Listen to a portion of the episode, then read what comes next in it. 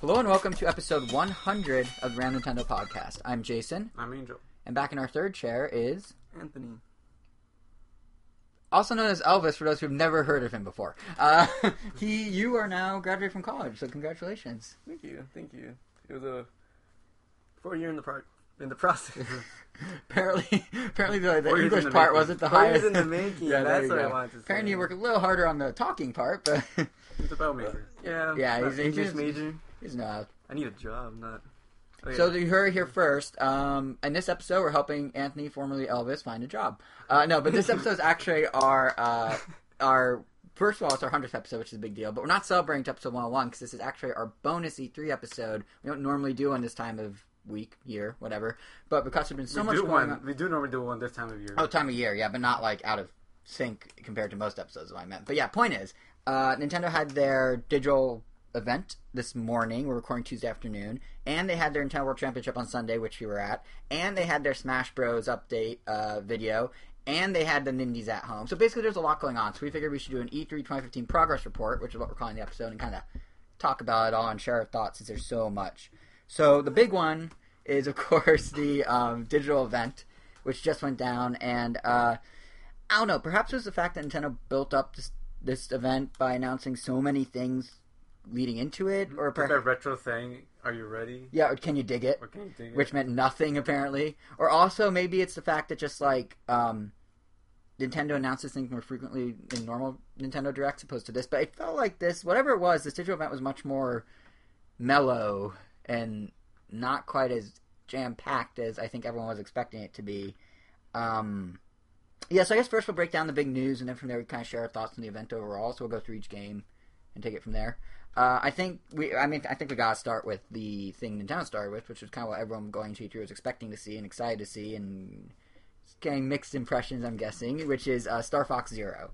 So it's it, first of all, interestingly enough, it's developed by Platinum Games, which uh, was kind of a long running joke that people had with one of the Platinum guys, like, "Oh, are you making Star Fox?" He's like, "I can't tell you that." Well, it turns out he is. A lot of uh, people saying like, "Oh, they made a pretty cool Star Fox level in, inside Bayonetta." Yeah, 2. so you should make a whole Star Fox, and then they're- and then Nintendo's like, yeah, you should. So Platinum Games is making it or co-developing it. I think is the term they're using. Well, yeah, I mean, aren't they also making like Transformers? Well, they have and multiple Some teams. other thing. Yeah. some other thing? Yeah, they have multiple teams. So the team that's making this one is being headed up by the director of uh, Bayonetta 2. What does that mean for Wonderful 101? Though? What do you mean? Was it, it the game's? Uh, it's not getting a sequel. That game bombed, unfortunately.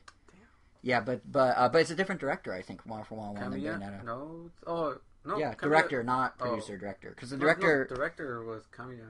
Was it? Yeah. Oh well, then it's the producer. Ban- Someone with Bayonetta 2. Uh, Yugo Hayashi is who's doing Star Fox as a director, and he had a hand in Bayonetta 2. But I don't know what that hand was. I guess.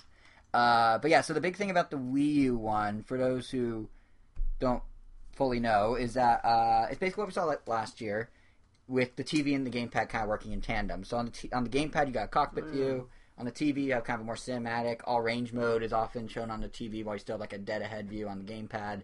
And you're using the sticks and the gyro kind of in tandem. Left stick is mo- is your direction. Right stick is barrel rolls and things, um, I believe, and somersaults and whatnot. And then gyro is aiming, kind of like Splatoon. So that, in a nutshell, is how it works. And because of the split of the controls, it's almost like you have a gun turret under your Arwing, so you can fire one way, one way, and have the ship fly another way, which is new for the series. But um, one neat trick that they just revealed for it, actually, this is kind of cool use of gamepad. That's minimal, but is More of uh, a gimmick. yeah, it's a bit of a gimmick, but it works. I mean, it makes sense. Is because your cockpit's in the gamepad, the correspondence between all your teammates and opponents and whatnot, all that voice chatter, all that radio chatter, comes out of the gamepad. Which means if you like to have your music blasted or the audio blasted from the TV, you probably will miss it. Mm-hmm. Mm-hmm. Well, maybe not because um, they're just saying the TV's going to do environmental sounds. I guess music, but yeah, I guess if you blast it really loud, you're right. Wait, but- but what if so the gamepad won't have environmental sounds? Only the TV. If you if you're not playing in like an off TV play situation, which they haven't even confirmed for this. So I don't That see how it sucks. could not I have it will have it, I'm sure, but as of right now, it does not. But um, What if you put officially, headphones?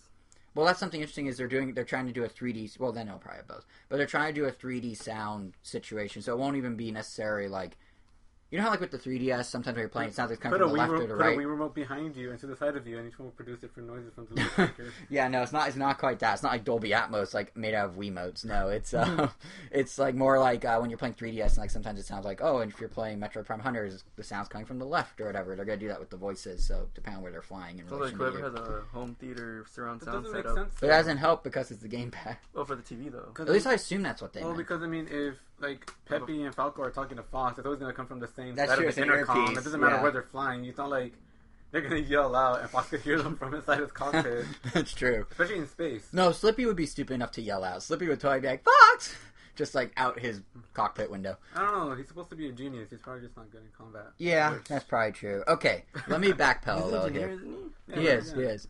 Let me backpedal a little. All they said is they want to do earpiece. anyone. Yeah, that's true. maybe they do. They're desperate. They're a ragtag band of heroes.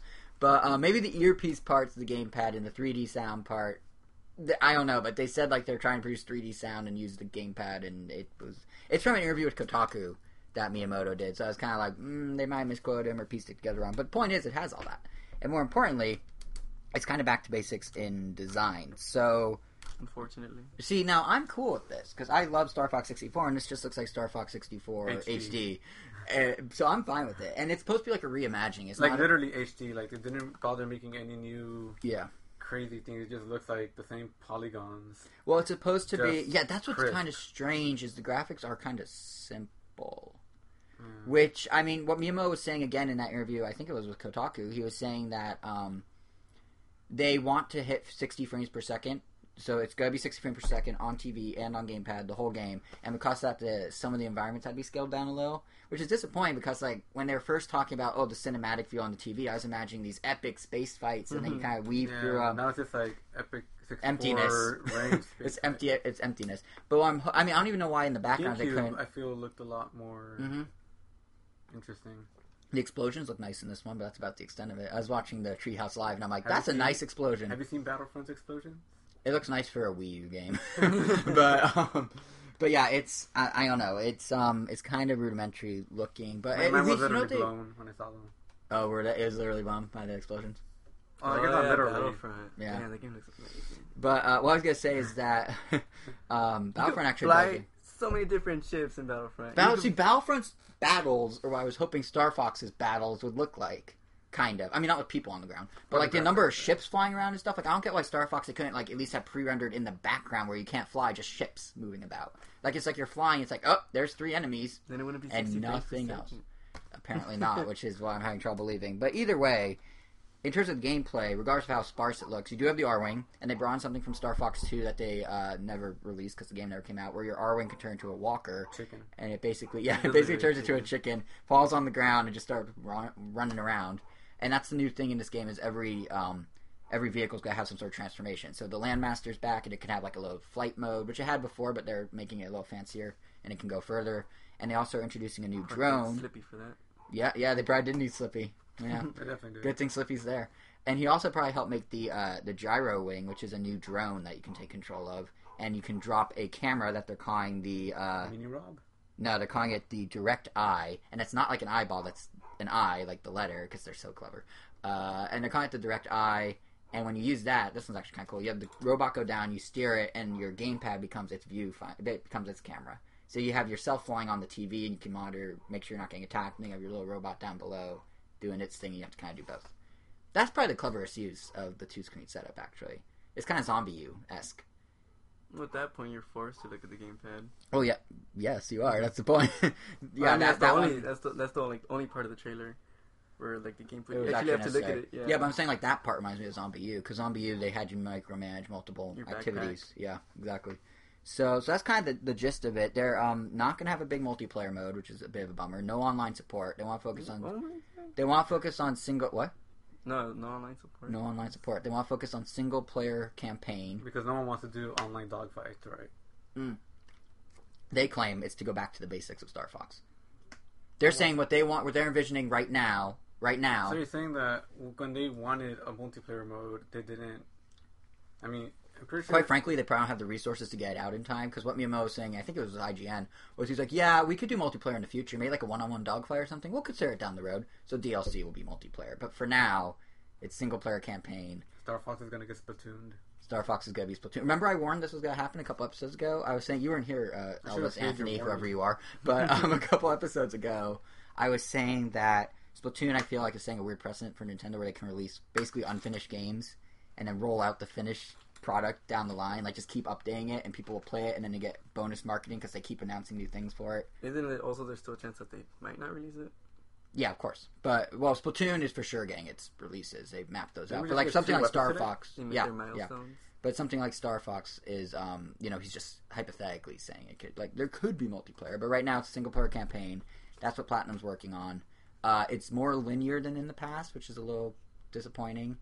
As in, um, there are very few branching paths, if any. What you're going to be doing instead is going back to multiple missions on the same planet. It's not one mission per planet. It's now, well, you know, a string of planets with multiple missions within. They can kind of hop around, and you can't change difficulty between those levels because I don't know why. They just took that out. So it seems like one step forward, two step back. Like I love Star Fox 64. I really like that they're going back to that, but it seems like they're stripping it of a lot of extra stuff that they probably didn't need to strip it of. So and it looks kind of, it looks unfinished. That's probably the best way to put it. So I'm I'm excited for the potential of it, but in its current state, I'm Adventures I don't know. Assault. not. Well, Adventures is like a Zelda game. I don't think they're gonna do that. Oh, it was You- so good. It was, but it was a Zelda game. That's not Star Fox in any sense of the word, but uh, good Star Fox though. That's true. Yeah, It was I'm fun. It was you can say fun. what you will, but it was still a good Star Fox game. It- I mean, literally, it was a Star Fox game that was of good quality. but Was but it yeah, good amongst the masses? yeah, it did pretty well if I remember correctly, and people liked it. But then Rare left Nintendo, and that was that. Oh, that was rare. Yeah, that was Rare. That was their last game for uh, Nintendo Damn, rare. before before, before It Microsoft. It was a Yeah. rare. It was a final rare treat. But uh, yes, that's Star Fox in a nutshell. Who did Assault? Um, what? Who did Assault? Namco. You know what's interesting? They, Nintendo has not made their own Star Fox independently in Yeah. forever. Because like uh, Zero, which by the way, you know what? They're calling it Zero not because it's a prequel, but because I kid you not, the buy no, no, oh hey no because the um the Japanese calligraphy or kanji or whatever for Zero Mimo. This is what he said in the direct. I don't know if you guys caught this. He No, said it looks cool, so they're calling it Zero because it looks hmm. cool. Yeah, like, it looks like a tail. It looks like a cool logo, so we're gonna, we're gonna do that. I did like the develop like the developer diaries in the in the digital event were a little long winded at times, but I, it was kind of cool to see Miyamo like walk through where he was inspired and be like, yeah, this is the place, and It here's was how pretty it, fun. It was weird. it was a little weird, but I, I enjoyed it because I, like walking back. under arches. I wanted to make a game about going under arches. Keep in mind, this is a guy that's like, I like gardening, so I'm gonna put some tiny alien like creatures in my garden and make a game out of it. Like he finds the weirdest inspirations. Stretching Yeah, logic. Like yeah, like he is, or like I like going in caves, so Zelda. Like like it's he makes weird connections. I like doing mushrooms, so Mario. But um, but yeah, the I don't know. I'm excited for it just because it's classic Star Fox, and I love classic Star Fox. But it has a little ways to go. I really want to play it. Either at E3, possibly later this week, or at Comic Con for sure. I'm excited to try get my hands on it. But it's definitely, it's definitely, it's their big holiday game, and I'm looking forward to it. But it's definitely a few iffy. Like I'm a little worried about a couple things. Controlling Bowser and Skylander looks cooler. Oh, I might get Skylanders just so I can play as Bowser the whole time. We might do like Donkey Kong Bowser team up the whole time. Oh, we'll get to Skylanders. We will get. Actually, you know what? We can just talk about it now. Why not? so Skylanders was another thing they announced. Actually, second thing in the video they announced. What's interesting So about is that a completely new game? Skylanders Eve. What was it called? Supercharged. Supercharged. Supercharged. So yeah, it's a new game. We talked about it very briefly last episode when you were gone. They've But normal, giant, twisted, yeah, but they didn't call it Twisted. They called it like Swap Force. Yeah, and then now Trap- vehicles. Trap team. Trap Team and now vehicles. Uh, so yeah, the new thing is vehicles. There's 20 different um, vehicles you can buy and special supercharged characters that when you pair it to vehicles, Buy you as get- in like, like physical in uh, stores, uh. like toys, because it's all toy to life games, you know. And um, yeah, and then you can get these special characters and put them in and drive them around. But what they're doing now is, and we kind of talked about this a little on our Sunday episode. We're like, oh, there's a rumor that Amiibo will work with the new Skylanders. Not exactly. Yes, kind of. What they're doing I is the whole switching. it was. the base- It's weird. I don't know why it's necessary. You have an NFC chip. Just make it double the capacity. Why do you have to like make someone actually switch? Maybe It- because it- it, I guess more kids. I guess it's it has more more. interactive. I guess that's true. and maybe That's true. maybe just the way it stores information, like it's kind of like partitioning hard drives. Like it can't probably it can't it is. like read one and like search for the other one. It has to just like go one or the other. Yeah, you're probably And, right. it's, and it's cool this way because it's like oh now when I eventually get Mario Party 10, I could still I'll have one Bowser that's still for Smash Brothers and this cool one for the the Skylandered out the, Yeah. the the Mad Max Bowser essentially. They look kind of like like not Mad Max, but like super like you know what I mean like Not Strikers. rogue, They but- get exaggerated. Like Mhm. Mario Strikers charge status. hmm It looks cool though. I like Bowser. But yeah, it's interesting for those who um for those who maybe skip the Skylanders part of the digital event because It's, it's Skylanders. Basically, what Nintendo's doing is they're working with Vicarious Visions, who they've collaborated with a ton. I mean, back when Wi-Fi connection launched in 05, it was Tony Hawk's Pro Sk- or America Skateland. Uh, they've been very close with Vicarious Visions, and now Vicarious Visions is like, hey, we're making these Skylanders. Why don't you give us your characters, and we'll put them in the game with custom vehicles, and they're producing toys to go with it. So everyone thought the amiibo crossover would mean you just use your amiibo, but no, they're literally making new amiibo for Skylanders that look like Skylanders, but kind of double as normal amiibo if you want it. So that's the gist of it. So there's Bowser and there's Donkey Kong. And little Diddy Kong on the side. That's true, and Diddy Kong on the sidecar, but he doesn't get any credit in the announcement. He's just kind of there. But uh, they do look pretty cool. I'm, I'm, going to be honest, but it's kind of like oh, it's technically turbocharged Donkey Kong and Hammer Slam Bowser. They wanted to do Giga Bowser, and Nintendo said no, be your own Bowser. And they're like, Yeah. okay, Magma Bowser. yeah. So I don't know why they called him Magma Bowser in the video. It's Hammer Slam Bowser. No, because he could turn into Magma. Oh right, That was like right. the- that's that- right. yeah. That's right. You're right. He just spontaneous. He just He just- spontaneously. Combust. Yeah. yeah. Yeah, yeah. But uh, but yeah, the funny thing you were you were saying this before recording, but the funny thing was during the video when Reggie and him were talking, the Chaos Visions Right. guy. And how he was. How Reggie was claiming how protective they are. Not only that, but he said the words, "We're no." He basically was like, "We're really hard to work with at Nintendo. How did you manage to put up with us?" It's like, who says that? Who's like, "We suck. How did you work with us?" Like, it's a very strange moment. But also that Well, bit- just because he wanted them to say like, "Oh, you guys were very supportive. You told us to do whatever we want." I know, but who? Not even. But who like plays up their bad reputation in a video for themselves? Like, it's bizarre. But um, For a company who's very protective of their characters. Yeah. funny how this- Yeah, it was a weird con, but that. that. bit went a little too long. I feel like in the video, but it's cool to see Nintendo do a third party. It's cool to see a third party actually do something with Nintendo on the Wii U these days. That's not like Hyrule Warriors or something where it's just they completely make a Nintendo game. Like it's still Skylanders, it's still its own thing, but Nintendo's loaning IP. It's like when they did uh, NBA Street with Mario playing basketball, except not quite ridiculous. Do you remember that back on GameCube? Yeah, it was an NBA game, NBA Street Volume Three, and it was like full on like NBA, and you know like there's Shaq, there's Kobe, there's an out proportion Mario. Like it was bizarre. There's Mario, Peach, and Luigi. I think Yeah. it was. They also did SSX, snowboarding.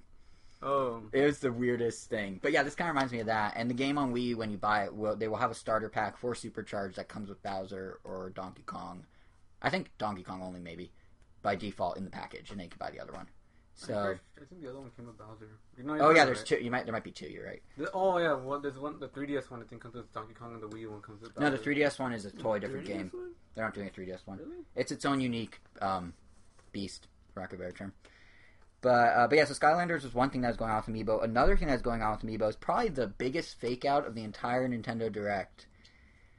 Sorry, digital event, and I can't believe they thought people would not be disappointed when they show Animal Crossing and they show someone walk out of a town square, and then surprise, it's Mario Party with Animal Crossing. not even, it's Oh. Fortune Street with Animal Crossing. It's like, what is So going on?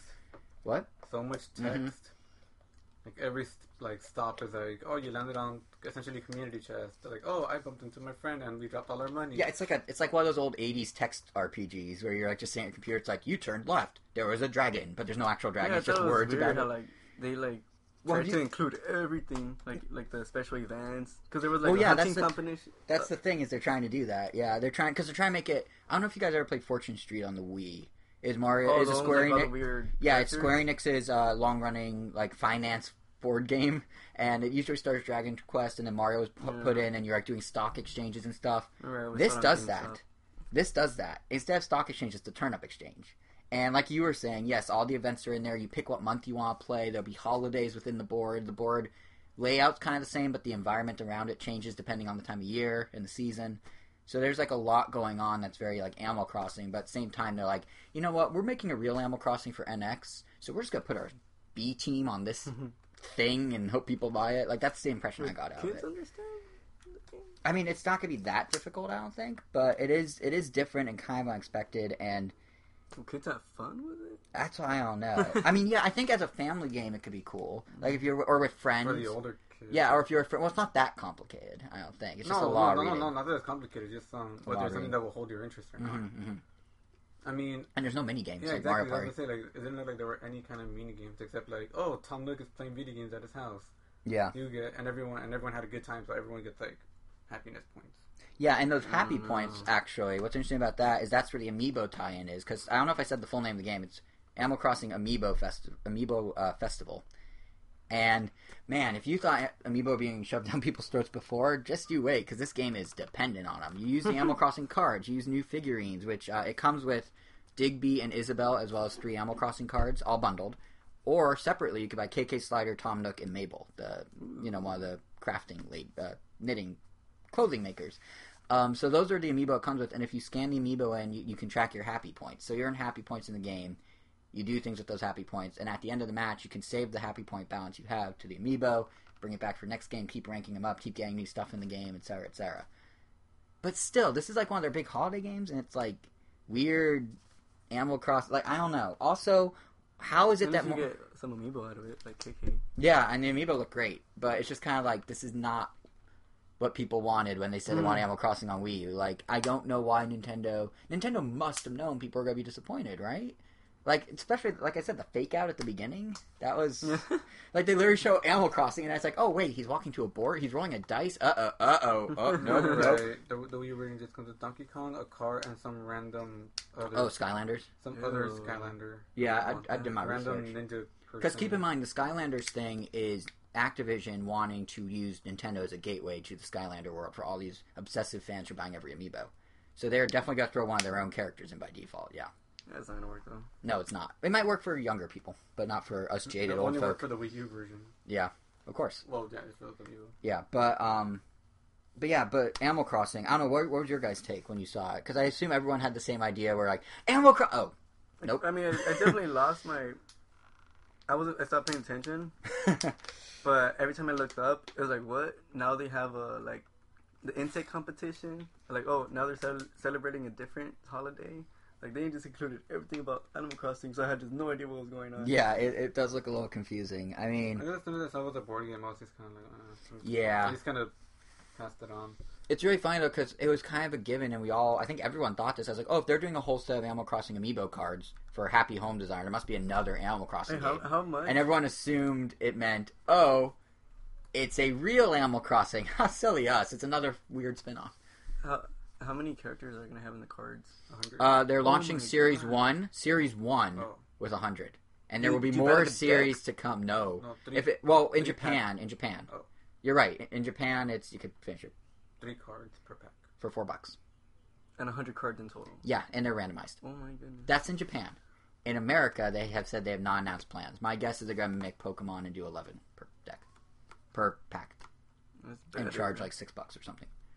But I might be wrong. I'm hoping I'm right because that's a better deal for us. But yes, it's uh, Oh, true. they're going to do 100 at a time, or at least 100 start, and then from there they'll do more. And it works with home design, home design, which we'll talk about later in the 3DS segment, and um, uh, Amiibo Festival, which by the way is a horrible name for a game.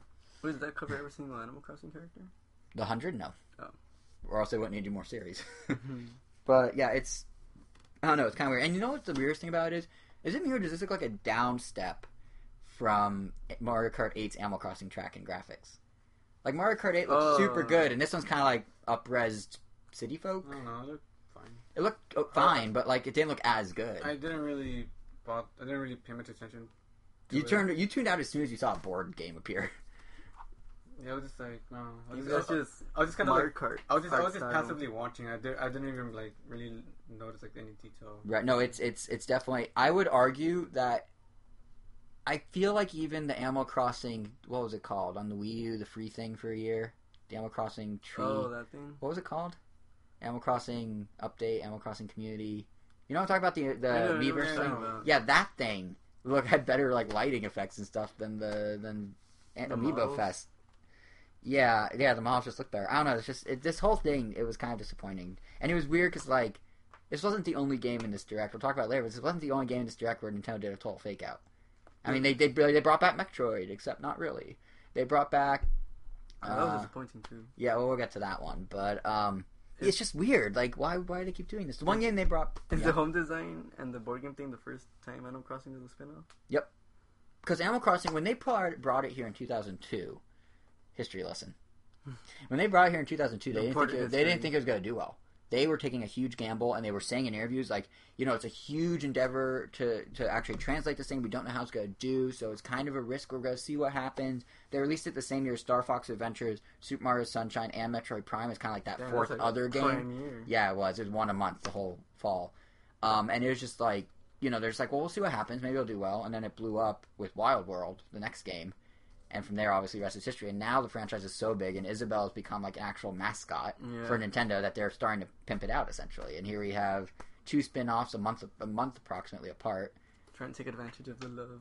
pretty much pretty much. And hopefully they don't turn people off by doing it. I think happy home design is more in line with what fans want. This is just this is just them doing an amiibo cash grab. I mean right in the name amiibo festival. It's like mm-hmm. they're not even being soft. I don't even know if the game's gonna work without amiibo. It has to on some level but i guess it comes with two so no matter what you have an amiibo to use but still a weird weird move Does it come with KK?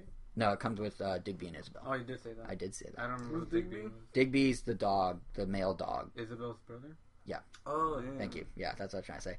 Now, one game that was exactly what you would expect it to look like, and probably too much so, and also came out of nowhere, is uh, Mario Tennis Ultra Smash. Which, by the way, when they were showing the trailer for this, I was sitting there going, That's kind of cool. it does look cool, but I was sitting there going like, um, oh, they better not just like figure out another word for power, because all the console Mario Tennises are smash this, smash that, like Mario Kart or Mario Golf. Wow, Mario Tennis, uh, Power Power Smash was the GameCube one, right? Or the Wii one. There's a Power remember. Smash somewhere in there. Well, the 64 was Power Mario. Power, no, one of them was Mario Power Tennis. Oh yeah, no, it was Power And- Tennis. And That's 64 right. was just Mario Tennis. You're right. Oh, Power. What was the 3DS one? World Tour. No, that's golf. Power Smash was Oh, uh, co- open court open or something. court. Oh, never mind. Well, either way, I Mario was, Tennis open. Uh, Yeah, Mario Tennis open. Isn't it? Yeah, Mario Tennis Open. That's right. That's right. Yeah, for some reason. Well, no, you said. no, uh, I said open after. okay, you did. We But yeah, go you're back right. to You're this right. later. Play back the tape. no, but um, yeah, this one I don't know. I was sitting there like they better not call it like Power Smash or like Ultimate Smash, and they're like Ultra Smash. I'm like, oh, I guess they are calling it that. But yeah, it's fine because so here's what Nintendo's announced for this game. They showed what 45 seconds of footage. Here's what they've announced. You ready? This is how this comes out this holiday. It is five months from release, roughly. And here's what they've announced: you can play multiplayer with other people, both Online? singles and doubles. They have not said if it's online or local. Mhm. They just keep saying with family and friends. Here's the exact wording is compete with friends in the It'd multiplayer game on the Wii U system. What what does that mean?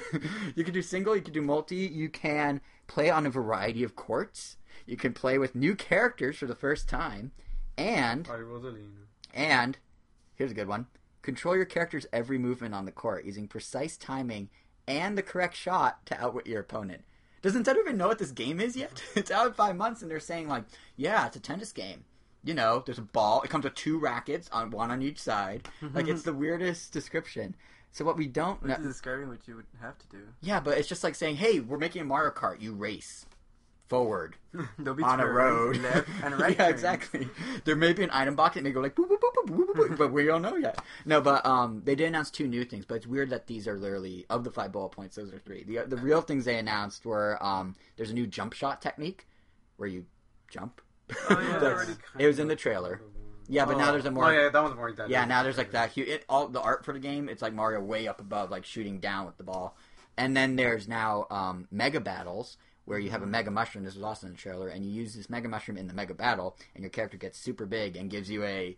Gotta give props to Nintendo for this one. You'll gain a big advantage over the competition. That's from the I PR. feel like the most im- the most impressive part of the trailer was when Toad returned a ball from a giant Bowser. Yeah, that so was tiny. that was the size comparison was pretty great. But yeah, it's weird that like this game comes out in five months and we know nothing. I mean, those, Nintendo like- knows nothing. And the 3DS one, like, it didn't have like a, a ton, a ton of modes, but That's single player. no, no, no. It had, but I mean, it still had like a lot in. Like, you had The all those, it costumes. had all those costumes to collect. Yeah. It had um, it had a single player thing that like had challenges. It still it had online. I don't know. It was, It, is, it would be embarrassing if It- the it was Wii U a- one didn't have online and the 3DS one had online. and it, it was pretty Yeah. much exactly what we wanted from a tennis game because like we really liked it.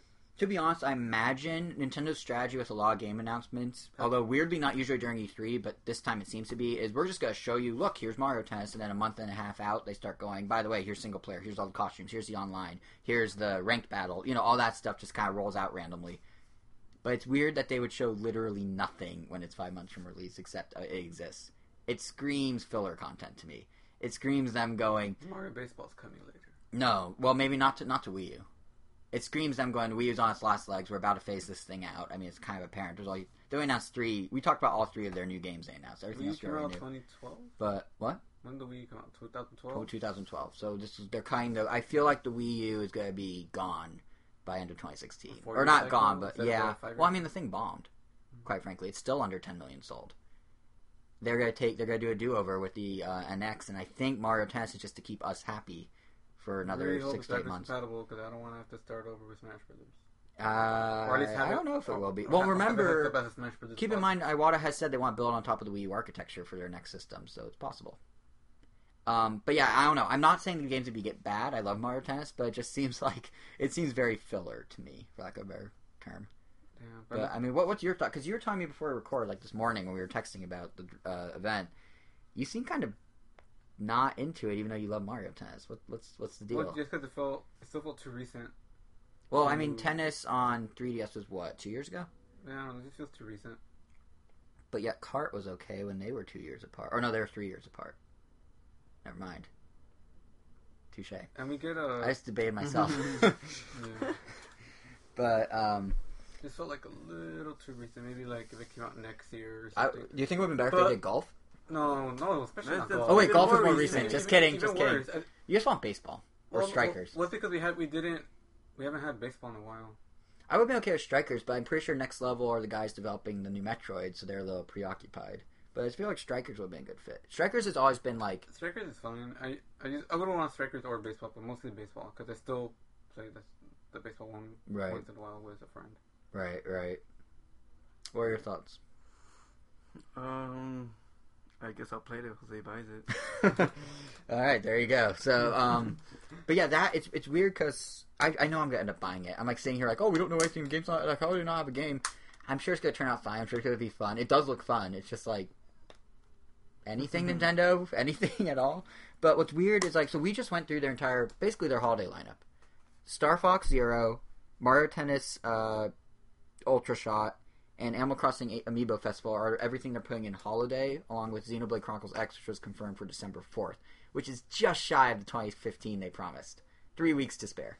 Hmm. That's almost like releasing it on New Year's Eve. But um, yeah, it's kind of weird though because like that, that's kind of everything else we know is coming this year. We've known is coming for over a year. I mean, Yoshi's Woolly World is now October 16th, which is clearly it comes out in Europe this month, so clearly they're putting it there because they need another game for the fall. And then before that, um, There's Hyrule Warriors for 3DS. yeah, but that's 3DS. We're on Wii U. Right.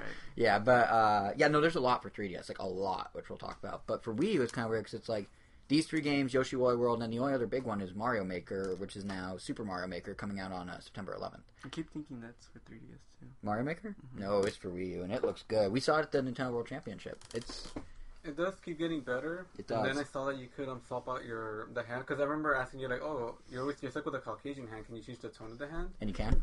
Uh, you can change it to a cat hand. That's good. Well, for you, that's perfect. Well, it doesn't, well, I, I just thought, You like making cat puns. I mean, what can be better than? I thought that was really awesome though. You could at least swap out the hands for something, even if it's like nonsensical. That was a weird reaction. I'm like, for you, that's perfect, and and then he's like, eh, I don't know, but it's awesome. It's like, so it is perfect for you.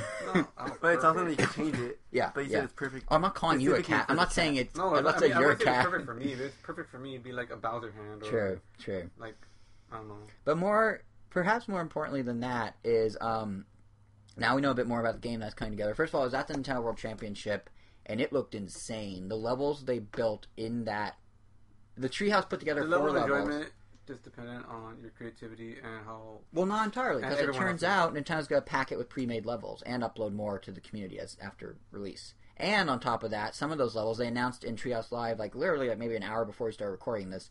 Um, all four levels from Nintendo World Championship are going to come with the game, so everyone can try it for themselves. Those Everyone ridiculous. already knows the. Yeah, well, not everyone, but the couple of hundred thousand that watch know. Yeah, but man, that was crazy. The the championship we'll talk about later, but like the energy during that run of it was just like that room like was it was everyone was super into it. Like it was really intense, and the love. I, I love the idea because they just like think about Mario Maker specifically at the championship was they just like they took traditional Mario like tropes and expectations, just subverted all of them. So you hit a block and an enemy falls on you, or like you jump up and you think you're going to have to dodge a spiny shell guy, and that turns out he's a helmet to protect you from the next section. Or like there's always random things that you would not expect, or like there's like seven uh, seven enemies stacked on top of each other, all jumbo. Or you go into a room with Bowser, you're just like nope, and immediately leave again. like It's just there's a lot going on that's really cool, and what they're doing on top of that now is as a tie-in for the 30th anniversary. Each copy of the game is going to come with a hundred-page booklet, full color booklet, bound, like nicely bound booklet of different levels that the developers and other people have made as just like inspiration for you. It's like a coffee table book of like ridiculous Mario designs. Cool.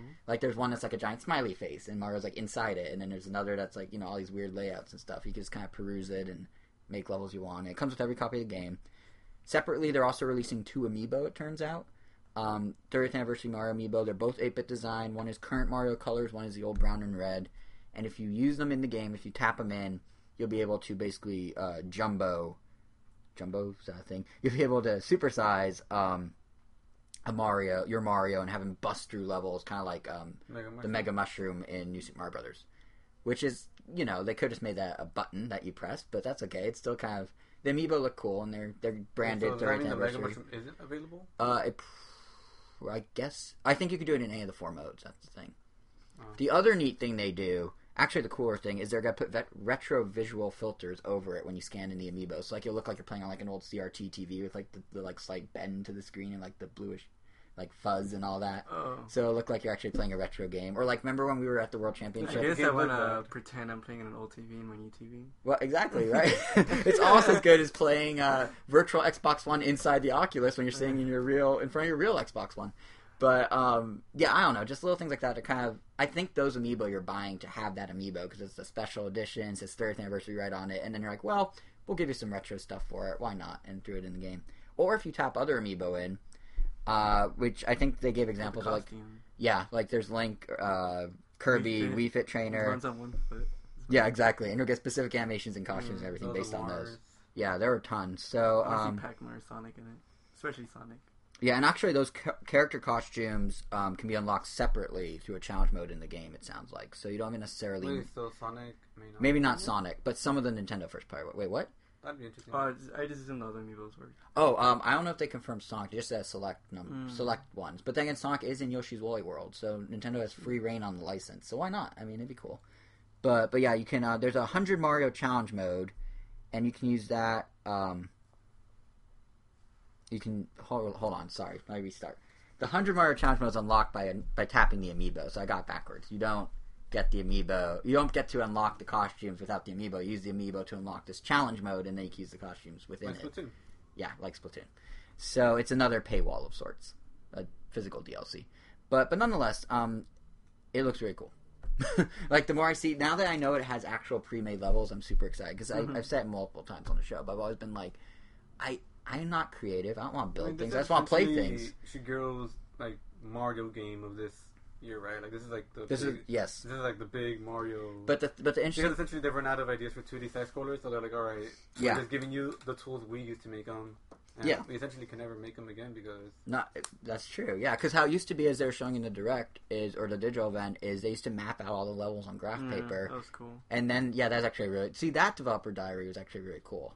Um, the Yoshi Woolly World, Woolly World one we could have done without because it's redundant to what we already know, but this one was really interesting. Um, but yeah, and then they made a tool internally whenever they did that lets them make Mario levels, and basically they're like, here's the tool, prettied up and with Miiverse integration, have they would have to like redo how they make Mario games completely Mm-hmm. for them to be relevant again now. Maybe they're hoping not that many people will buy it because it's on Wii U, and then they can just Hmm. release a Mario game for the NX and be like, "Yeah, "What are you guys talking about? Not that many people play Mario New Maker." I Super don't know." Mario Brothers NX. It's New like Super Mario Valve. Brothers X. It's like Valve releasing their Source Filmmaker for free, only that Nintendo's charging. exactly. It's like free, but costs money. Uh, but yeah, I'm I'm excited for it. It's interesting though that this is Nintendo's big 30th anniversary move, but yet it's smaller than the year of Luigi was. Like the only other thing Nintendo's doing for the 30th anniversary is I the don't know. I mean, Luigi got like Luigi was in got, got got his own levels, but they were shorter. And like Mario's getting a whole game where you get to make. Luigi got his own game, and he got called out and featured in like seven other games. Like uh, the the last Mario and Luigi game was all about him. Like it, I mean, and the amount of swag Nintendo Every giving away. Mario game and- is like. I mean, About think, Mario, Think of how many yeah. Mario games have come out in That's between true. during that year. I mean, we got Paper Mario Sticker Star, that's true. Super Mario 3D World. I mean, And- Luigi's yeah. in it, but Yeah, So- that's true. But the only other thing they're doing for 30th anniversary, that I guess kind of almost undermines my own point, is the Let's Super Mario website where you Uh. can submit a video of you doing something with the Mario theme. I guess it was a good cause. Yeah, and it all go, yeah, and every video they'll donate to Operation Smile, which interestingly is the same organization that Nerd HQ down at Comic Con donates to every year. All their stuff they do down there is for Operation Smile as well. Did we ever find your name on that wall? We did. I don't remember. It was there. I have a photo. I'll show you after. Okay. But um, but yeah. So I, I don't know. I'm excited about Super Mario Maker. It's interesting that a they decided to put Super in front of it, and b that uh, it's not their big holiday game. It's Mario, but it's coming out in September. They're doing the triple threat of tennis. Mario's doing his Animal best Crossing um, and- Bob Builder impression. Yeah, seriously, he looks like um the kid, the the not Wreck It Ralph, the other guy. Fix it, feel it. Yeah, he looks like Fix It Felix kind of Who?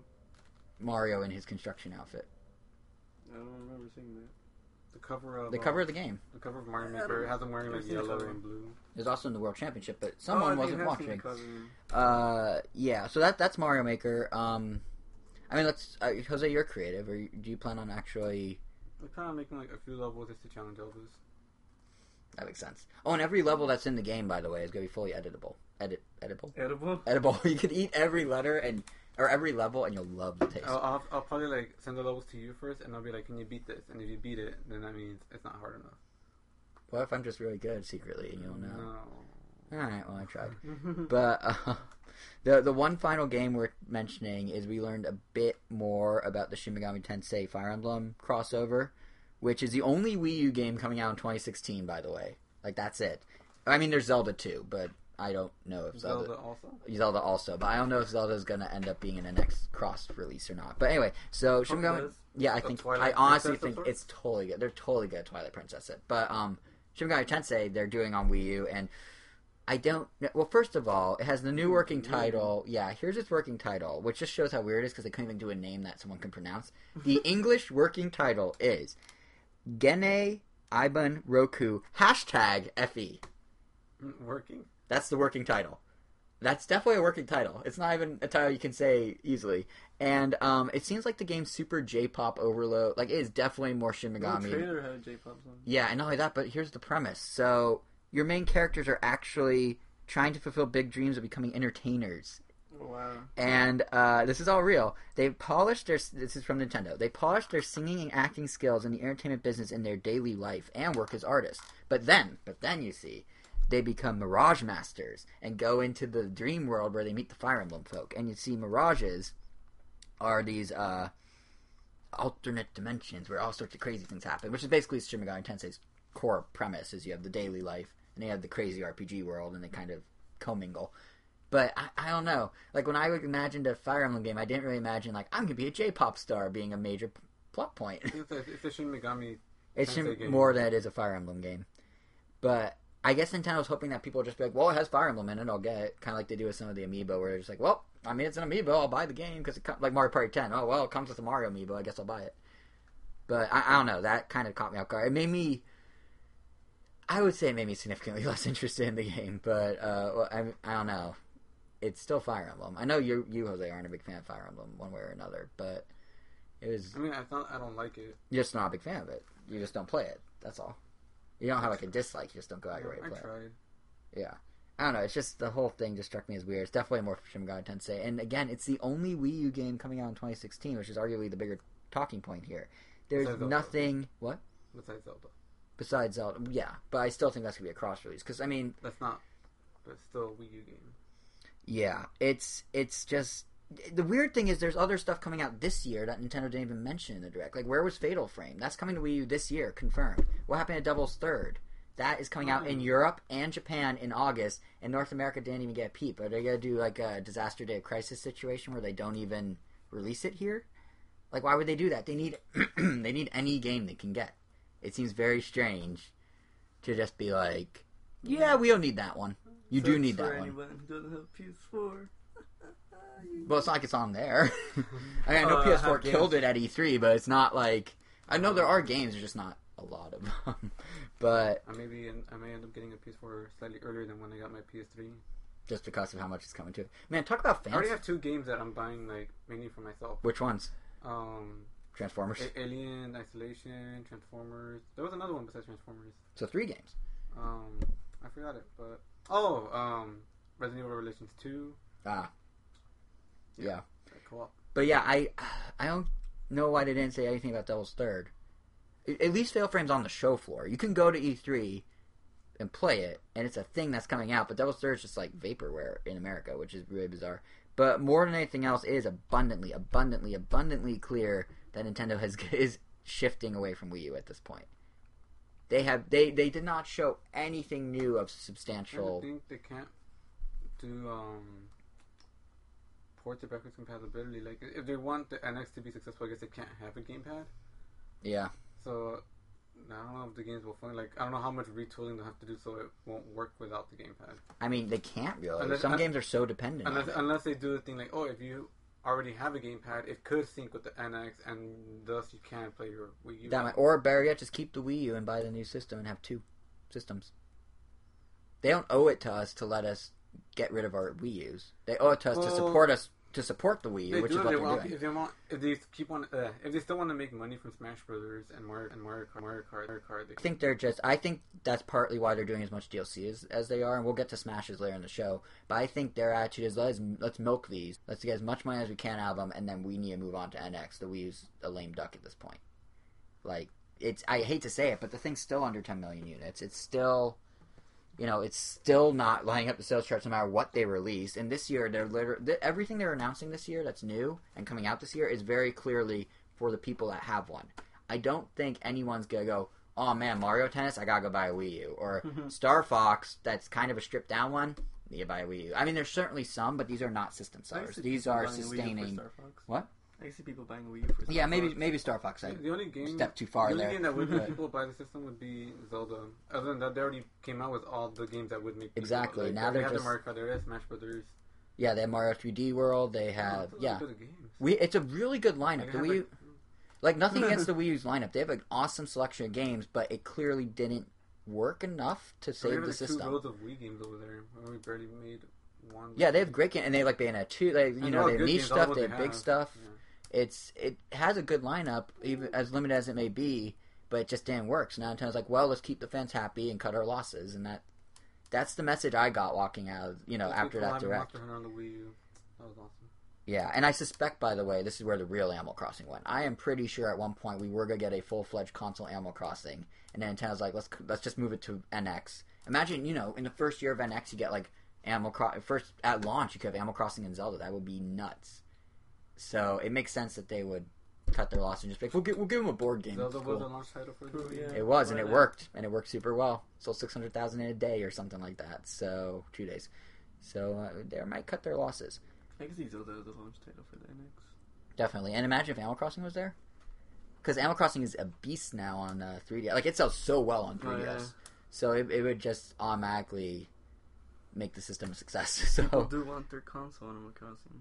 yeah, although I don't know how much they want versus the handheld. Because, like, the game's more handheld friendly in general. But, Yeah. but speaking of handhelds, see that Yeah, we barely transition? touched City Folk. Yeah, same, same. It's just like it's just not as. It's harder because you can't just play five minutes here, ten minutes there. You have to like sit down and like invest time. But for a game like Animal Crossing, it's best to play in small bite-sized chunks, which is kind of the opposite of the philosophy of playing a console. It's yeah, it's tricky. But um, speaking of handhelds, the Wii U had some stuff for sure, but I'd say the 3DS had even more stuff. The 3DS lineup is definitely the bigger of the two this year into next, and um, I think the biggest surprise of it was probably uh, Federation Force, which they're claiming is a Metroid Prime game of some sort. So, uh, I mean, technically it is. Well, the but Federation's like armor is um Samus-esque. no, it's the same as the Federation suits that you see in Metroid Prime Two. Oh, well, yeah, of course they're tying it in. My, Oh, yeah. my yeah, my point was like it's Metroid in name, but not in game. It's just like Federation Adventure. This is what they're up to. Yeah, exactly. It's a doing spin-off. The, the fun stuff. I think they should They're probably. soccer and doing mini missions. You mean they're playing Battle Ball?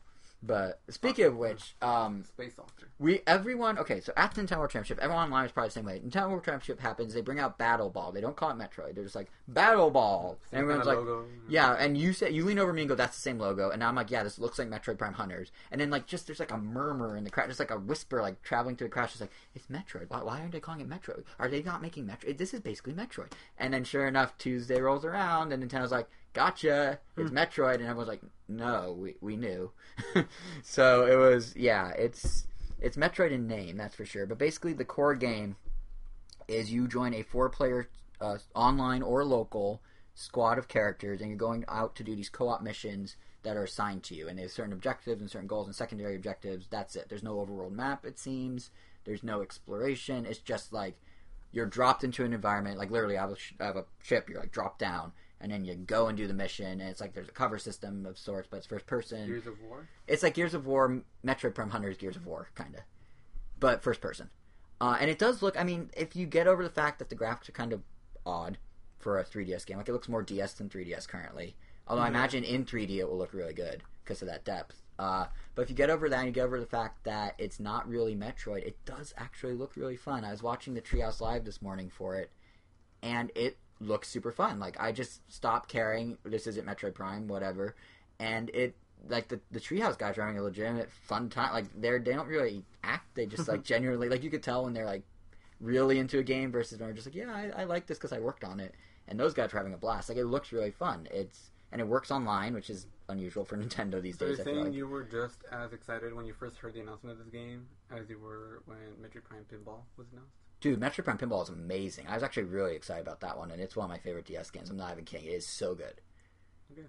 but no, this one, I, this one when they announced it, I was completely indifferent. And then once they started showing it in the treehouse, that's what sold me over. The trailer did nothing for me. The treehouse did everything, which is why I think it's such a good move to for them to keep doing the treehouse and have these daily streams because they go really in depth. It changed one person's opinion. It changed a lot. Like the tone changed significantly on Twitter. I feel like.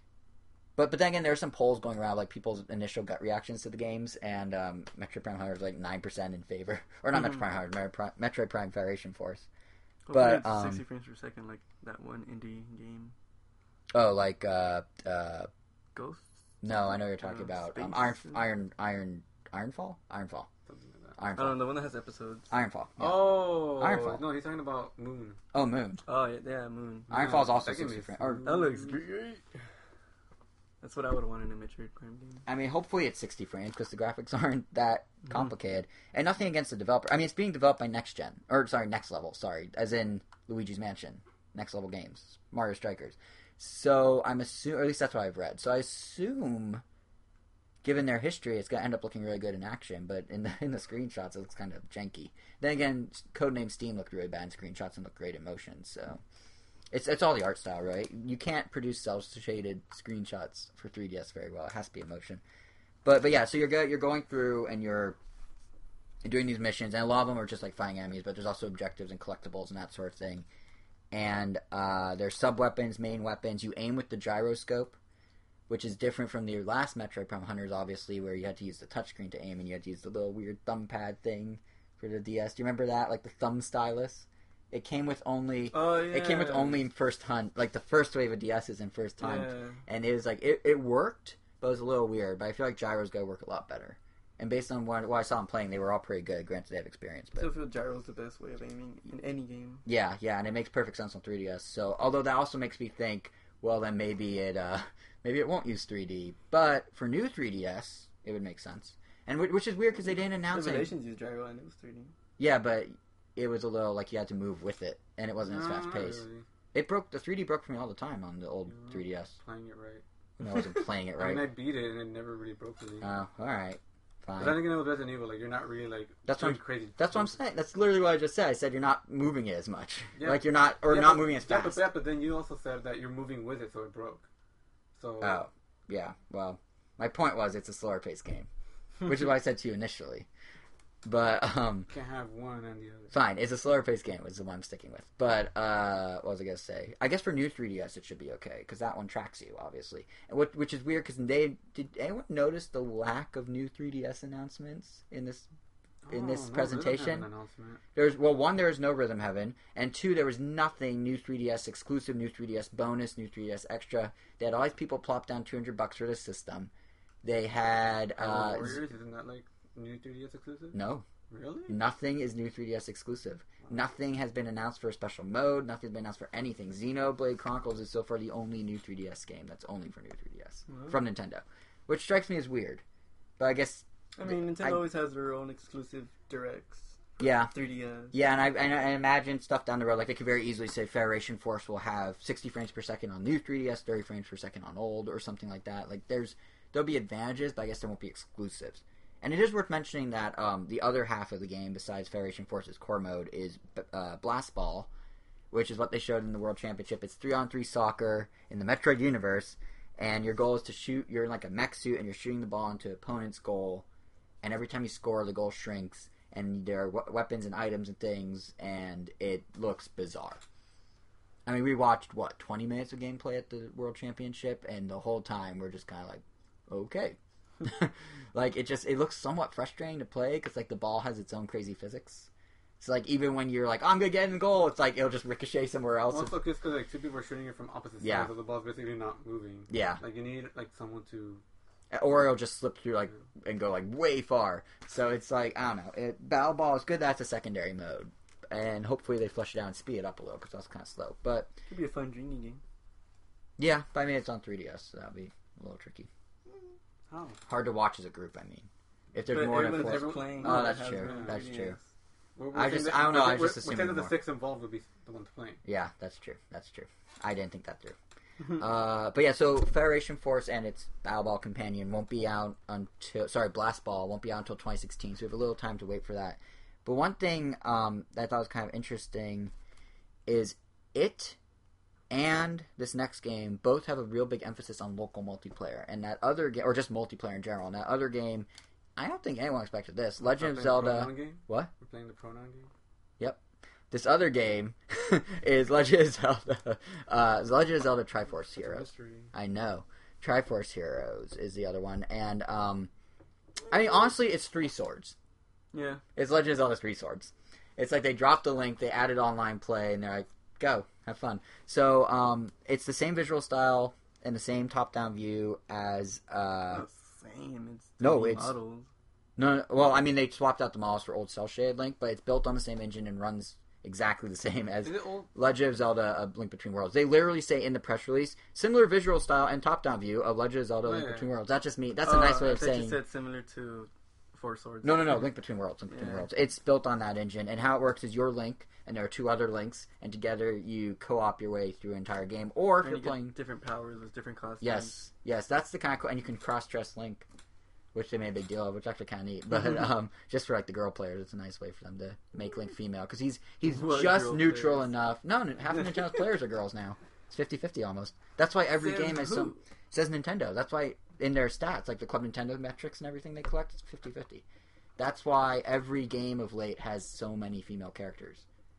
Because they're trying to appeal to them. That's why Smash has more. That's my That's high why Smash just came out with three male characters for DLC. they're, they're not gonna. I don't know. But my point is, it's like 50, it. Think about it. Hyrule Warriors was a ton. Mario Kart Eight was a ton. Smash Bros. more than ever. It's a very. They're very specifically going after women. They've said as much. Yeah. In Japan, they had they uh, are doing this whole thing where like, yeah, we're trying to target women uh, that don't normally play games with Rhythm Heaven and Girls Mode Three, which is Style Savvy, and there's a third one that I'm drawing a blank on. But they they are real. They are vocally Animal saying Crossing? they're doing. Yeah, maybe. Yeah, Happy Home Designer. Yeah, they're definitely going after women. Um, but yeah, in this case, for this one, so the big new thing is unlike Four Swords, you're not necessarily just running around as four people. You're working together as a team, and they have this With three. No. yeah, with three. You're now running around with three people. people. four people would be too tall for the totem. Yeah, for the totem, which is the new thing. Mechanic. Yeah, which is um, they use it just for new puzzles. They use it for new ways to like activate things and beat things and whatnot. And it's um, it's this game's big hook is the totem. I Take feel it like the totem is the weakest thing about it. It kind of is. but I feel like it slows everything down. But I don't know. I mean, it's like I mean, the, It requires a lot more co-op than Four Swords did. That's for sure. And and the thing is, like Four Swords, you know, they are trying to do like oh, cooperative and competitive because like you're all collecting your own rupees still. You use the rupees to upgrade your own costumes. Each costume has different stats, as you were saying, Elvis. But they still share a same health bar. You still have to work together on a totem. Like it's definitely they're trying to like hone in Four Swords a little I bit. feel like they tried to make the totem the selling point. they did. They, I mean, they totally did. It was like, okay. It's like, hey guys, look, new puzzle mechanic, the totem. It's like, yep, I'll use that in one dungeon and be like, that was cool. I want to do something else. Like, that's the highlight of the game. Well, no, the highlight is three-player Zelda with custom co- custom yeah. costumes online multiplayer, and uh, mm, I feel like that's a game I wouldn't want to play online. yeah, because you know how you communicate online? No voice chat. They give you a ra- they give you a series of emoticons you can use, like a whole mess of them, and you use the emoticon to like share how you feel. There might be voice chat down the road, but right now all they're saying is emoticons. Um, and there is single player if you don't want to play it online or local. There's single player where um, you get to rent paper link dolls to run around with you, and you switch between characters on the fly. So you're controlling one at a time, which sounds just. It could be tedious. It could be fun. I, I don't know. I mean, it worked for the Lost Viking on Super Nintendo, but who knows how it worked for this. Uh, but the thing, the thing I kind of find interesting is, oh, it does support download play, so only one copy of the game's actually needed, which is kind of nice. And it's really, you were saying you don't want to play online, Jose, and I think Nintendo is expecting or wanting people not to because one of the things they're really pushing with this and Metroid is local multiplayer. Here are two traditionally single player franchises that are getting new entries on the 3DS that are all about multiplayer. And if you recall, a little while ago, a couple months ago, Satoru Iwata, their president, was saying Nintendo's new initiative to promote the 3DS is to release more local multiplayer experiences. There's Mario Kart, there's Smash Bros, there will be Yo-kai Watch, there's Pokemon. They want to keep doing that, and they'll have games this year that do it. And then, sure enough, here we are at E3, and boom, Metroid, and boom, Zelda. Both of which do exactly what he said they would do, and kind of do this like Street Pass 2.0 thing he was talking about, where it's like Street Pass, you know, people congregate for that, and I want them to congregate and actually like play games. So it's a marketing move. It gets people, you know, if you're walking down the street and you see 20 people crying around a couple, you know, Metroid matches, you might be intrigued. So, so that's kind of the idea behind these. I feel like. Happy Home Designer caught me by surprise a ton. You know what's funny about Happy Home Designer? What? It and Zelda have one very obvious thing in common that is very transparent and surprisingly transparent for Nintendo. They're both just reusing old game assets. They're both just like like Happy Home Designer is totally New Leaf. Uh, Triforce Heroes is totally a link between worlds. There's nothing wrong with this, but I haven't seen Nintendo that blatantly be like, let's just recycle everything as they did this year with these two games. Like their their resources are clearly stretched a little thin as they work on the NX. If they're like, we'll keep pumping out games, but we're not gonna bother with new assets. Not gonna bother like too much. Gotta Other creativity went to Splatoon. Yeah, yeah. They had to. It, it cost a lot of money and time and effort to make all those different ink colors, and now they Come up with now they're suffering. Yeah, yeah, right, right. Or to just render Judd's multiple individual hairs. But yeah, so um, Animal Crossing Happy Home Designer. You said it took it took you by surprise. Why? Um, because at first I thought it was just gonna be like, oh, these cards is that you decorate individual homes. Like, what do you do when you don't have the cards? But Oh, no, the cards are the characters. I know that's like, cause like, Oh, you didn't know that? No, Already? like, no, cause like without the cards, um, like you have these homes, you have these cards, like, no, I already, no, I knew that, but I, thought, right. I thought that was just like, the game of just decorating people's homes. Like now you have schools you can make, you have like other buildings, like you're actually managing the whole town. You're a city planner, essentially. yeah, that's like, so that's cool. I Wait, mean, which is yeah, I agree. that- that's kind of like what last episode. I remember we said that's what we wanted. Like, oh, it'd be cool, like if they actually made you like that Happy Home Association, like you're actually working that. Yeah. And it turns out you are. Yeah, like literally exactly what we were hoping they do, they would so do. the, They so then the did. price ends up, I would say, somewhat being justified because it looks like you are getting like a meaty Animal Crossing experience from a different Yep. perspective. I agree completely. And yeah, even during the even during the digital event, it's kind of unclear just how much depth there was. But the Treehouse Live, they played it for like what forty five minutes maybe, and it was like I'm sitting there watching it like, okay, this is a full fledged game. This is kind of cool. It's literally Animal Crossing from a different perspective, which which is nice. And you get plopped down. I mean, you're saying you got like deal with multiple things, but you're like putting in libraries and schools, and you're deciding where they go, and you're deciding how to decorate each one, and who should go live in those spots or work in those spots. And that's where the cards come in because you're picking characters to move in, or you're picking characters to come hang out in a room. You can actually call them on a cell phone, which is just a phone on the touchscreen, and then you plop the amiibo card on the phone. Hmm. It calls them, and then they're at the place partying. So it's um, it is pretty cool, and it's yeah. I mean, there's not really much else to say. It's it's nice that they're really fleshing out the customization. You can now put items outside as well as inside, so you can decorate the surrounding area. And you're working for Tom Nook, which is kind of interesting. Hmm. Which because like I don't know why the city planner would work for Nook and not Isabel, but that, that's okay, I guess. Well, no, well, Nook does own that. He doesn't own the town. It's not a company town. It's not like No, he owns that organization. I guess yeah, that's true. That's true. stuff. I mean, Isabel. Wait, he does? Isabel's just an assistant.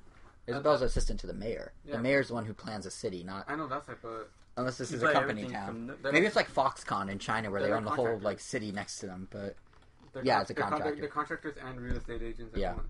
yeah, and one one kind of neat thing is uh, you could literally put the houses wherever you want, or not the houses, the structures. Like you can put it on top of a river and they'll build a little bridge and put it next to the river, or like an island if it's big enough. Like put a house on an island and it'll put bridges and everything for you.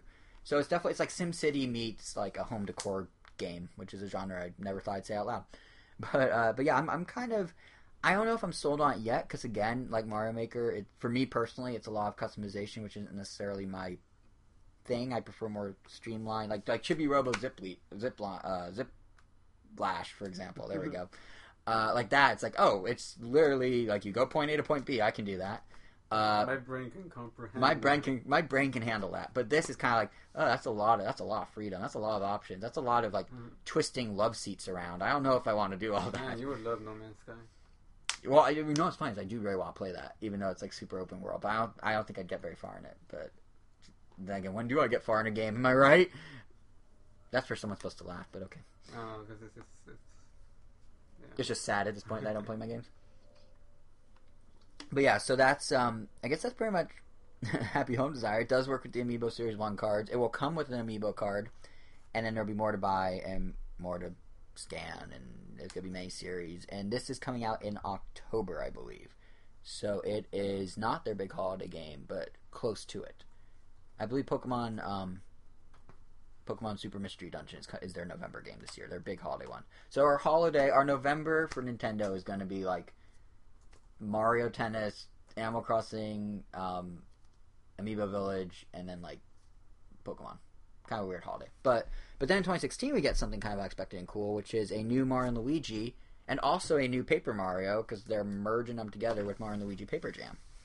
So, uh, it's being developed by Alpha Dream, who is the Mario and Luigi people. So Paper Mario is not Mario Luigi; that's internal Nintendo. So basically, it's a Mario and Luigi game first, and Paper Mario second. But the the premise is, uh, Luigi knocks over a book. The book happens to be the entire Paper Mario world inside it, Hmm. and then the book spills, and Paper Mario falls out, and then Mario and Luigi are like, "Crap, what do we do with this guy?" Hmm. And they have to figure out how to save the day. so Why it's did we have this in a place where Luigi can knock it down so easily? Right, exactly. It's uh, as Nintendo says, it results in hilarious, hi- uh, hilarious and dangerous hijinks. So we're in for uh, for that. But it, um, it's mostly a Mario and Luigi franchise game. It seems like, but you do get to use Paper Mario's unique skills. He's one of three characters you have with you. So now instead of just being Mario and Luigi tag teaming or like Mario Luigi, Baby Mario, and Baby Luigi, it's Mario Luigi, Paper Mario, and that means special skills. You can go between walls. You can use him like hold on to him like a paper airplane. He has special attacks. Um, he can equip them with paper items to attack with as well, from what I saw from the treehouse. So there's like a lot. It's basically the new hook. Instead of it being like, oh, Luigi's controlling the dreams, or oh, you're in Bowser's stomach, it's like, oh, here's a flat version of that guy. Go. but it does it does look fun. It although it's another example of a game that uh, Who uses that? Yeah. reuses assets. I'll definitely buy it though. Yeah, no, I, I think this is like there's not Mario and Luigi. There's nothing wrong with reusing assets for something like this because they're story driven, and they always alter the gameplay in a significant way. Hopefully, oh no, wait, Mario Luigi was fine. It was Paper Mario that kind of took a more simplified approach in the last one. Yeah, that's true. And also, um, I don't remember. Did the last Mario and Luigi do like rhythm related? I guess they always do. Where you have to kind of press buttons in time with the attacks to get the maximum damage. Like, They duh. I don't know about rhythm, but just timing. yeah, they're they're calling it rhythm now. Like, it sounds like there's gonna be more of a rhythmic thing going on with it. Because one of the last points in town makes in their PR for it is that um, show off the moves of your giant paper craft by charging it up with uh, dance and strut. Okay, there's a missing word in there, PR. But you charge it up, you dance, you strut, and then you use it in battles against other giant paper Or crafts. So there's a yeah, there's some sort of new. Oh, I know what this is. It was in the trailer. That like mech Mario that was made out of paper. That I think is this. So there's gonna be like a rhythm game component within. So there, there's your rhythm heaven, Jose. It's now just living inside this. Yeah. Yeah. Uh, but yeah, so that those were kind of the highlights. And we've been calling you that the whole day. He has too. I know. Angel. There you go. There you go. Uh, but yeah, that was. I feel like that was pretty much. Those were the big, the big parts of the, of the digital event. I mean, I think overall, when people came away from this immediately after it ended, they were disappointed. Like Yeah. last year was so big. This year's just kind of like, all right. Well, it's because they, they took out the Smash Brothers announcement and put it on a different day. I think Nintendo did a, made a mistake by doing that. And But they had it at the very end, like they, they normally would. Then Yeah. it'd be like, oh, she has Street Fighter at the yeah, yeah, yeah. Not only that, but um, that's spoiled, but still. Yeah, yeah, and not only that, but just like they built up, they announced stuff starting two weeks ago, and we're doing announcements like every six days leading into three. So like, gonna have something big, right? So we would have been like, well, we got a new Chibi Robo, we got a new Yeah. character. I think they screwed up by announcing everything in advance. Because if they were like, I mean, then again, all those games are not like top tier. But if Nintendo said, you know, if they did the direct, like, hey, new Mario and Luigi, new Chibi Robo, new Pokemon Mystery Dungeon, new like if they just rattled off like a huge list of games, it could have Let's I done really see the well. direct as a big deal. The digital it's event, just yeah. another Direct. slap of info. which is in, yeah, which is something Nintendo might want to re-gauge expectations for a little because they should call if it's a direct And I guess call they to should direct. prioritize E3 a little more. Either pri- I think it's great to do it year round simply because it means more marketing, more attention for each individual individual game, which means they have better chance of doing well, and more people are aware of them, obviously. But yeah, E3 is like a spectacle. You need to make a spectacle, They definitely treated this one more like a regular direct than Yeah. last year's. except with puppets. But um, They didn't go all out with the puppets. yeah, no, they just had them dance. I mean, it was like, unfortunate. like, like after Robot Chicken, like which was like the entire direct was just stop motion. Yeah, And this is like, oh, I guess they only had enough money in the budget to make three puppets yeah. and only use them. No, like, well, six because they turned turned into Star Fox. Oh, yeah, six. But yeah, it's just I think like I think Nintendo is aware and they're gonna try and do it. I mean, I Iwata, this is crazy. So the direct, the digital event happened. The reaction was just like, "Uh, really?" Because I mean, last year, you know, they had Smash Bros. They had all they had like all these games coming in 2015. Sure, we didn't get a ton of games last year, but we had Hyrule Warriors, Smash Bros, Bayonetta, and then it's like 2015, you're gonna get like six more, and they round them off. This year, it's like, remember all those games we were talking about for 18 months, and we showed you in like seven directs. Here they are again. Oh, and by the way, there's that crazy J-pop Shin Megami Tensei Fire Emblem, but that that's a ways away. That's like all they did. So everyone obviously was disappointed, and then on the Japanese Nintendo Twitter, Satoru Iwata himself posted the following: "Thank you for watching. We take opinions of this year's digital event seriously, and will work to better meet your expectations." I have never seen a company at E3 essentially say, "Yeah, we screwed up." Mhm. That's really rare. I mean, that's a good sign for 2016. I think they're going to do a blowout for the NX, like we were saying earlier, like Animal Crossing, Zelda, all that. But it's very interesting to me that Nintendo that quickly, this was like two hours after the direct, already was doing damage control. And it's not like anything in it was that bad. Like if you think about, it, we There's still, nothing huge. there's nothing huge, but we still have a fair amount of content coming this year.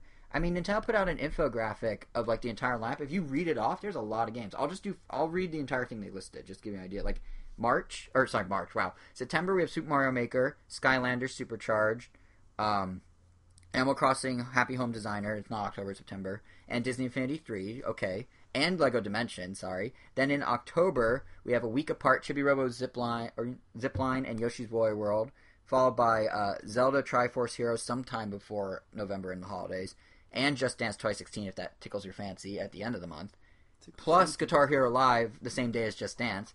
Then during the holidays, Nintendo alone is releasing Star Fox Zero, Animal Crossing Amiibo Fest, Mario Tennis uh, Ultra Smash, Ultra Smash. Yeah, there we go. what is that? Uh, Pokemon Super. Mystery Dungeon, Yo-kai Watch, and they're having Sega release a new Sonic Boom. And then in 2016, they're already telling us there's Fire Emblem, Zelda, Hyrule Warriors Legends for 3DS, which we talked about last episode, but now has a name. Mario Luigi, Paper Jam, Fire Emblem Fates, which is Fire Emblem If's official U.S. name, and yes, in the U.S. it'll have two versions, like in Japan, and Metroid, uh, Metroid Prime Federation Force.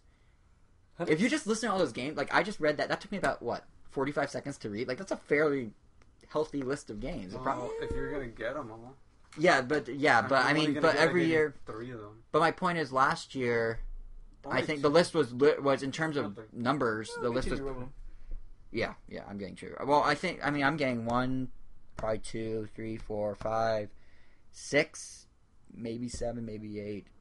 Getting like six of those just this year. That's not bad. How did Sonic Boom manage to get a sequel? Uh, the TV show's super popular.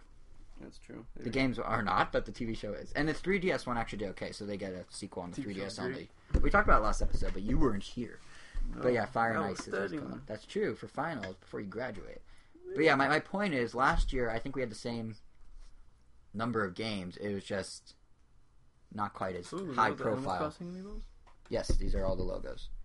No, amiibos. Oh, amiibos. yes, these are all the amiibos. Isn't Mm-hmm. it great that we're looking at amiibo? Oh, they also have speaking of the Animal Crossing amiibos, they have a couple others that we They have didn't the mention. llamas. They have the llamas. Oh, and if you're Ooh, I wondering, can't wait for Ryu amiibo. Yes, if you're wondering, the amiibo for Smash Bros. DLC, which we'll talk about later, Ryu, uh, yeah, Ryu, Lucas, and Roy. Roy are all in 2016. But yeah, here's all the amiibo if you're curious. Uh, so yeah, that's what's Ooh, coming this year. that does the amiibo lineup also fall for the? I don't think. Oh, I guess it has to. I to some extent, yeah, to some extent, these are all fall into, but they don't have dates on them. That's the difference. Isn't it great talking about a thing people can't see on an audio only podcast? But no, seriously, my point is like, yeah, they're not as big of games, but it's not like Nintendo isn't releasing anything. They're putting stuff out there. It's just if you choose to play it. But I get the I get the bigger complaint is people don't have things they want to play. But I still think it's a healthy lineup. It's just not a hype lineup. Oh, That's all. It's just not. Yeah, it's just missing. It's just missing hype. Doesn't have the excitement of last year. There's no Smash Bros. equivalent.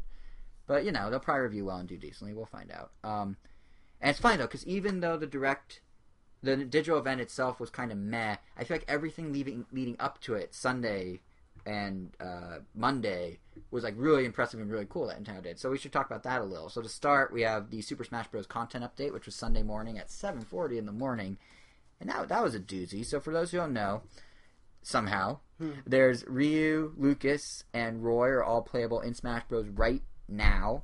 You can get Ryu on uh, Smash Bros. or Wii, Wii U for wait on Smash Bros. Ryu on Wii U or 3DS for four bucks a pop, or you can get them together for seven bucks. And if you get it uh, when you get him, he comes with a bonus Street Fighter stage. So that's the first DLC stage I've ever done, and I mean, you guys as Street Fighter fans, you must have been pretty else. happy, right? I mean, Oh, yeah. yeah, because he he not. I mean, tell what are your thoughts? He's very complicated. Because he has all the Street Fighter combos, right? Like they actually implement, or not all of them, but they implemented a They good implemented chunk, somehow. Some right? Like the whole button combos and everything, not just like the moves. yeah. right? They tr- like incorporate his light, medium, and hard different attacks. Mhm. Especially for the Hadouken, you could different speeds, and just the whole combo system just seems. In in theory, it's cool, but I, I imagine in actual gameplay, it's not really gonna work out. I mean, have you tried him yet? Yeah, How is it so far? Is it not working out? It- it's Is it just, it's like, really too- hard? It's just just does- it's, it's- too hard. Is it too I mean, much for such a fast-paced game like Smash? Yeah, it's yeah. Because I mean, Street Fighter, yeah, it can be quick, but it's still like there's two people on the screen. Smash, you can have up to you know eight. I mean, I mean, like Ryu's been in like fast fighting games that have worked, like Marvel vs. Capcom 3, like that game. but is did they fast. mimic all his moves in those? They, it, it, it's even further simplified because like I feel like in Smash Bros. They, they try to re- he's like more true to his traditional fighting games in Smash than he is in Marvel vs. Capcom. In Marvel vs. Right. Capcom, you just have one attack button essentially that does like that goes through all like all his combos, and in this one you have like one attack button that depending on how you press it and how you tilt it does like all the different types of hits. Right. Or you can just mimic his old combos, or you can just use his standard Smash moves and be done with it. That's what's interesting is he has the most the most depth of pretty much any character, I think, because Yeah, that's I he mean- literally has like seven different inputs for the same I don't know, move. that's like just the fact that you could like just tap A for one punch and then Yeah. hold A for another, like Yeah. it's already gonna like in the heat of a moment, like you don't even really You- you like, norm- like normally you just press the button. Like usually sometimes hold it when you're like done with the hit, but now that may that will make a difference. right, right. I mean, definitely need a different mentality when you enter with Ryu. Poor Reggie didn't know how to jump with Ryu during the tournament. Mm-mm. What? So Reggie, Jump. Reggie. Every time he was thrown off the stage, he just died. By the way, for a guy that's been training up for a year, He must have gotten how's he using a character that was revealed two hours or, or made like a month earlier? Like that's he he lied. He Well, lied. I mean, there's still that video of him playing Mario Kart and he did not know how to turn. well, that's because he was trying to use gyro when it wasn't on, or vice versa, which still is like, which is still a little sad. I know, but at least at least Reggie may have fooled himself in front of that hundred thousand people. He has Mm. enough, you know, he, he doesn't mind doing that. But uh so so Ryu's one character. The others are Roy and Lucas. Those guys are uh, cheaper. You get them together in both Smash Bros. for 3DS and Wii. Or sorry, you get each of them in both 3DS and Wii U for four ninety nine uh, per character on both copies. What do you guys think of those guys? Uh, Lucas is pretty much exactly the same as Brawl. That's what I imagine. Roy surprisingly strong. and fast. I don't really know the downside. He's like a close quarters Marth, right? Mm-hmm. That's kind of the idea. Yeah, because yeah, he- the base of his sword is stronger, but he kills so fast. And yeah, he's so like usually fast. when So it's a character for me then. like usually when I like when I, when I fight like a Marth or Lucina, like when they pop out online, I'm like like I don't know, I'm like there's like no like no intimidation. It's like oh okay, it should usually go in my favor. But then when you fight Roy now, it's like oh man, this guy could kill me like pretty fast, like without like before I know it. Right. Okay, I'm gonna have to try Roy. Yeah, I haven't had a chance to try any DLC because it's been like nonstop E3 stuff for me. But um, Or because he doesn't play video games. well, I mean, I do play enough to try things and play a little. But yeah, no, it's.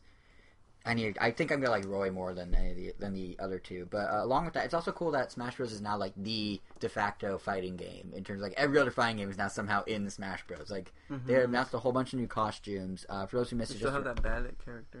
yeah, that's still coming. That's coming indefinitely. I think they're just gonna keep rolling out characters for a while. That's so cool. But uh, I think Chibi Robo is a super good chance now that he has his Zip Lash moveset And his own amiibo. and it's on Amiibo. Yeah.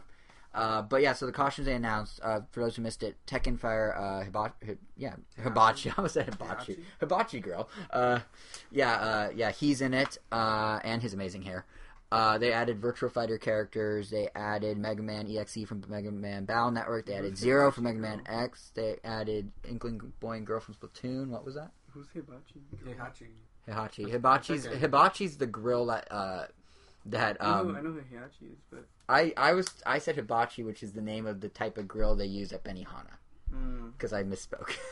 the whole Benihana grill and its chefs are in the game. No, but uh, all I these do kinda want to get the costumes just to create like that specific me right? for each one, instead of just a having. waste of money. 'cause, Yeah, they're they're That's a kind of. it's 6 Mhm. bucks to get all of them. Like if you were to get all of them, it's six bucks, or you could get all the characters, all the costumes, and the new stage for twenty one dollars, which is not as good of a DLC deal as uh, Mario Kart Eight was. That's for sure. Uh, well, for now, I'll just stick with my Splatoon ones that I got for free. Oh, by the way, that that twenty one dollars also comes with um, the Dreamland stage, I believe, which is also out now from N sixty four and Melee, which is another cool thing they're Still doing. it's still the same. Yeah, they're bringing back Except the classic blast stages. are a lot closer. Yeah, that's that stage. By the way, is three bucks if you want to get it in both versions. So actually, the Ryu is a really good deal if you get him and the and the stage for cheaper than you if you buy a different character and a stage on their own. But um, the Splatoon costumes look scary. They Well, look like It- it weird. Well, it depends on the face. Like I, I put one with like, oh, this is me for the Inkling boy. Yeah. And oh, it just looks funny. It just looks like a person wearing an ink, like a really good Inkling costume. Uh, I guess that's kind of what it is. That yeah, makes sense. Yeah. Because I guess there's no way to actually make the Inkling faces. Right. Right. They should just given them like helmets. Like, they should have like the squid hats, yeah. which are themselves a separate thing you can get now. Yeah. Uh, but yeah, that's what you can pay for Smash Bros. But they didn't stop there. They also have the Miiverse stage finally, which is kind of simple. It's kind of it's just like here's a stage and It's here's some Battlefield. yeah it's Battlefield but with custom messages behind it and every single character now is a Miiverse community where people can write things Yeah, that pop up for when those characters fight. An, an one. Yeah, oh uh, for sure, yeah. But so that's now live. I was playing with my friend online. I was it was weird that that one was blacked out. You can't play it online with friends. Yeah, because I think they're worried about um, one the me- well, no, not really the messages. I guess they're worried about the lag because it's point. It's not only playing. You're not only playing it, but it's pulling data from online separately to power the the messages. Mm. So you basically are mirroring extra data that weren't normally. Because normally what I could do is just separately on each console render the background animations, but this time I have to ping a server to get those while you're playing, which I like imagine is extra server load that they don't want to have lag. that was cool or interesting Then now on Miiverse they had every single character has a page. Yeah. Support Ryu, support Mario, Yeah. support blah blah. It's fun because I follow Bad Beaver's post on Twitter, and the second that was announced, he just tweeted, "Oh no," the whole tweet. But uh, yeah, it's it's kind of cool. But the bigger thing I know for you, Jose Angel, is uh, tourney mode is finally becoming a thing eventually, August. sort of soon. So you want, you want is it what you want it to be? Because there's two different they're doing two different approaches to it, right? Like there's options within it. Basically, I mean, they're gonna have their own tournaments, and you can set up your own tournaments, and that's basically it. Yeah, but it's Well, don't they have like a, they have like a point thing, and then they have like there's know. two different So structures, they right? keep emphasizing online. I don't know if you could do anything locally, which is what I want, essentially. So we'll find out in August. We don't really know yet. Right, right. But yeah, I, I, I just checked, and yeah, there's um for community tournaments, which are the ones they're hosting, it's based on uh, points in a certain amount of time, and regular tournaments that you host, you have specific rules, happen at select times, and you can kind of customize those things.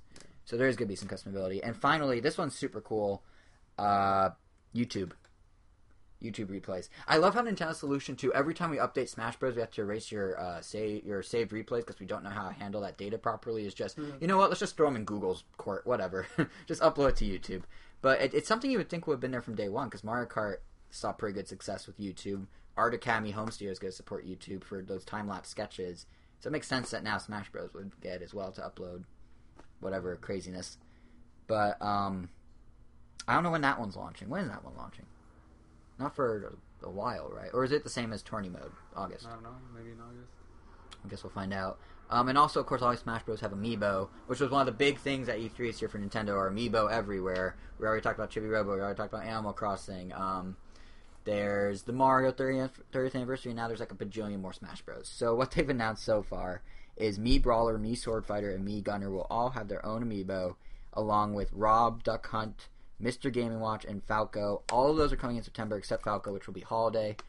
Um, Watch is super cool. Game Watch is, I think, my favorite amiibo ever because you get four different characters. And you can swap them in and out, which kind of undermines like the structural integrity of the thing, I guess. But it just looks cool that you can have a custom one, and they all look really nice and they're flat, and it looks really slick. I'm, I'm very excited for that one.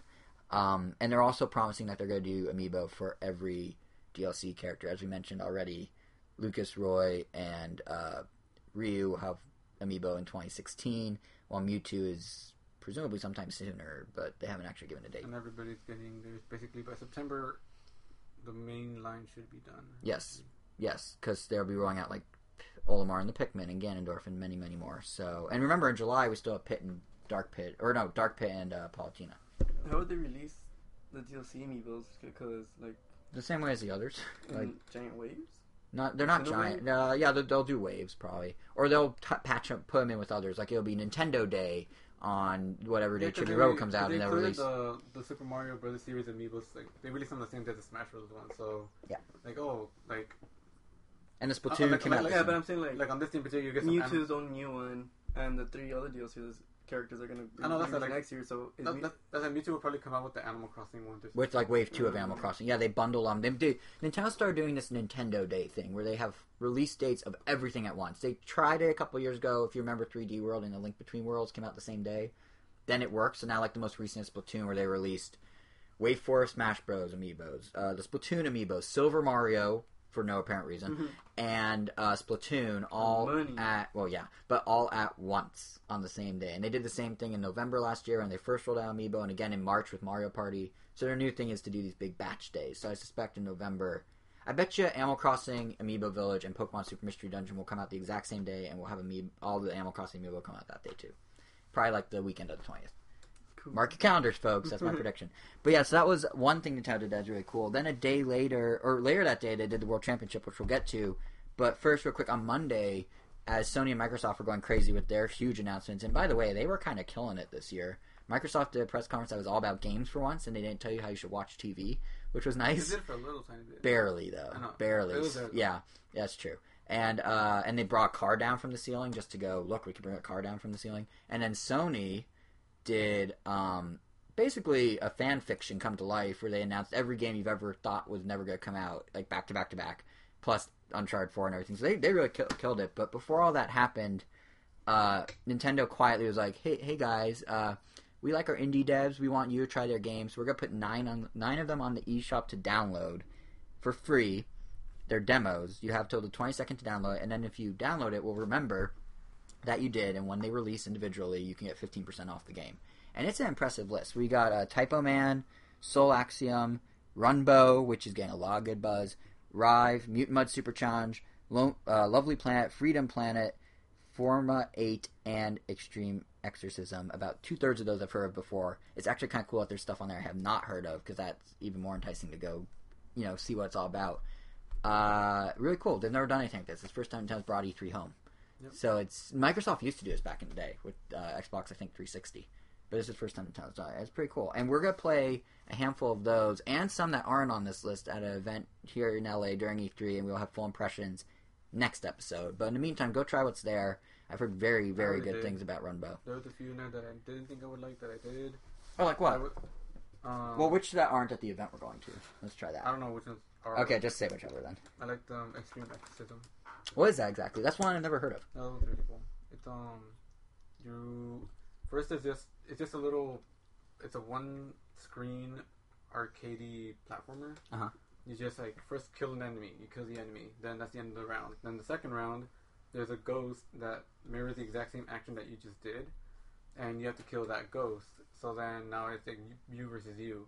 And then after you kill that ghost, that round ends, and then another one begins. And Right. then now you have the original ghost of doing the original killing there, plus the one of your, like pretty much every run you do, you do it seven times until you have like you versus six ghosts of all your prior kills. Yeah, yeah. So you have like a bunch of weapons, like and like, ammunition flying everywhere, and it, it's cool. It's interesting. That sounds very cool. different. Yeah. If you like it, you get 15% off when it comes out. We'll save the rest for later, but yeah, there was, Yeah. Some, there was some surprises, some disappointments, or What was the biggest disappointment? Eh, let's not do it. That Sonic looking one. there was one that looked like a Sonic game. Which one was then it that? Ended up basically being a Sonic game. Which? It's so Uh, bad. it- it just- was it? Was it? It wasn't one of the planet it- ones, was it? Lovely Planet, Freedom Planet. Freedom Planet. It, I don't know. It, it's the one that looked like it. It kind of like bored. It started off as like like oh this is this is kind of cool. It's like inspired by Sonic. Then it, it suddenly went into no this is pretty much like just like a Sonic ripoff. Uh, yeah, that's surprising that there's a game that you guys. Well, now, did you not like it because you're Sonic fans, or was it just bad, Um, like gameplay was? Because it's weird that Nintendo, like, they handpicked these, so that's an odd one to include if it's not No no no no, no, no like uh, I mean I guess it wasn't a bad game. It just felt like too Sonic-y for you. Like yeah too Sonic. It didn't really feel. Like it was doing anything different. Everything was Right. like, oh, there's a loop de loop. There's that one like sideways corkscrew. Oh yeah, yeah. oh, if you go interesting. fast, if you go too fast, you turn into a little ball. hmm There's bee enemies that kind of fly the same way. Oh, that's not even subtle. It was, no, that, that's the thing. It just wasn't subtle at all. Like that's what Right. I'm telling you. Like, And it, the place- Right, right. It, it was bordering the like. there were Infringement? springs. Yeah, the springs. Really? So it's basically infringing on Sonic. Yeah. That's too bad. But uh, but hanging. Character kind of looks like they could have come from the Sonic universe. Well, there's plenty of fan art they could choose from for that. but huh, that's interesting. Yeah, I I'm mean, really. But, Ex- but, but I mean, sprite work is really well done. Right. Like I'll give them like credit and all that. Like everything moves smoothly. Like it. Like they just felt too familiar to you. yeah. Like if you never played a Sonic game, I could see you definitely really liking this. Yeah. But it's like since like yeah. Well, I guess uh, I guess if you like the gameplay. But Right, right, right. But yeah, I'm wasn't excited. Inherently bad about it. It was just like yeah. Right. No, I I get. thought it I looked get kind you. of cheap when she would run up the. Oh, A I loop? see what you mean. Like, like the it was this has got like Oh, I see. Yeah, it was like flash animated, like rotation kind of stuff. Oh, Like, yeah, that's yeah. Some, like, I'm excited to try Runbow, Rive, and Mutant Mudds in mm, particular. kind of but it didn't Really? Well, we need to play it with nine people. That's what we're doing at that event. So it's gonna be. That's how it's meant to be played. Um, also, Typoman looks really interesting. It looks it's weird because it's like a standard kind of puzzle platformer with like that It silhouette like- it art, it was but there's randomly words and like the words are the puzzles. I'm like, I don't wait, what? So I'm go- I'm really excited to talk to the developer to, and try that. Mm. But uh, like Limbo, except you have to spell words. right, right. Another another game I want to try that isn't on this list that we're oh, gonna yeah, get to play. one. Typo, That's what it's called. yeah, Typoman. Limbo Man. Typoman, Limbo Man. But yeah, the um the, the other one I'm excited to play. It's not on this list for Nindies, but we're gonna get played and we'll have impressions next episode. Oh, Fast Racing talk about that Neo. Really weird one. Fast Racing Neo. You I just know, need to throw that out there. Arrows and like Oh, that one. Which which is that that? one's Is that Soul Axiom? the, the only one that had like published by Nintendo or something like that. None of them are published by Nintendo. This one had like the Nintendo logo. Are you sure it wasn't licensed by Nintendo? Or that's probably licensed or something. I don't know, but you're like shooting in like Happy Rainbow Land, and you're like just shooting arrows. It seemed like a pre-pre alpha game. Visually. Interesting. I mean, it moved really smoothly, and you're just like shooting at boxes with faces that shoot cubes at you, and you're like, I don't know, What? it was just weird. it must be Lovely It was, Planet. it was an FPS. Planet. Lovely So Planet. I'll, I'll, I definitely need to download these, that's for sure. But um, Uh, But yeah, we'll have impressions, full impressions for those listening next episode on June 28th.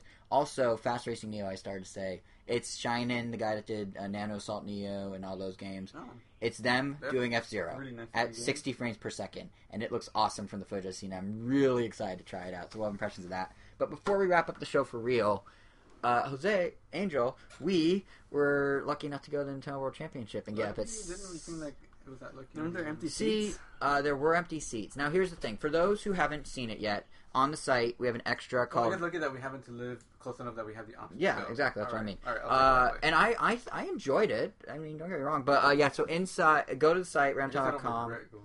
Ins- hold on, hold on. I gotta do my plug, you guys. No. Wait, wait. let me plug. If you haven't seen photos from inside and our kind of rundown of how it went to get there and what it was like, kind of on a general level, inside the Nintendo World Championships is the name of the article. It's at ramtown.com. Go check it out. There's about 30, 20 photos up close with Miyamoto. Uh, but the event itself, we kind of in the article we focus on like what it was like getting there at 6 a.m. or 7 a.m. and standing around and then going in and like the how it was. Yeah, how the crowd was enthusiastic, but it was kind of empty compared to have rolled Smash. around, rolled in around like one. Yeah, that's what was weird is the invitational.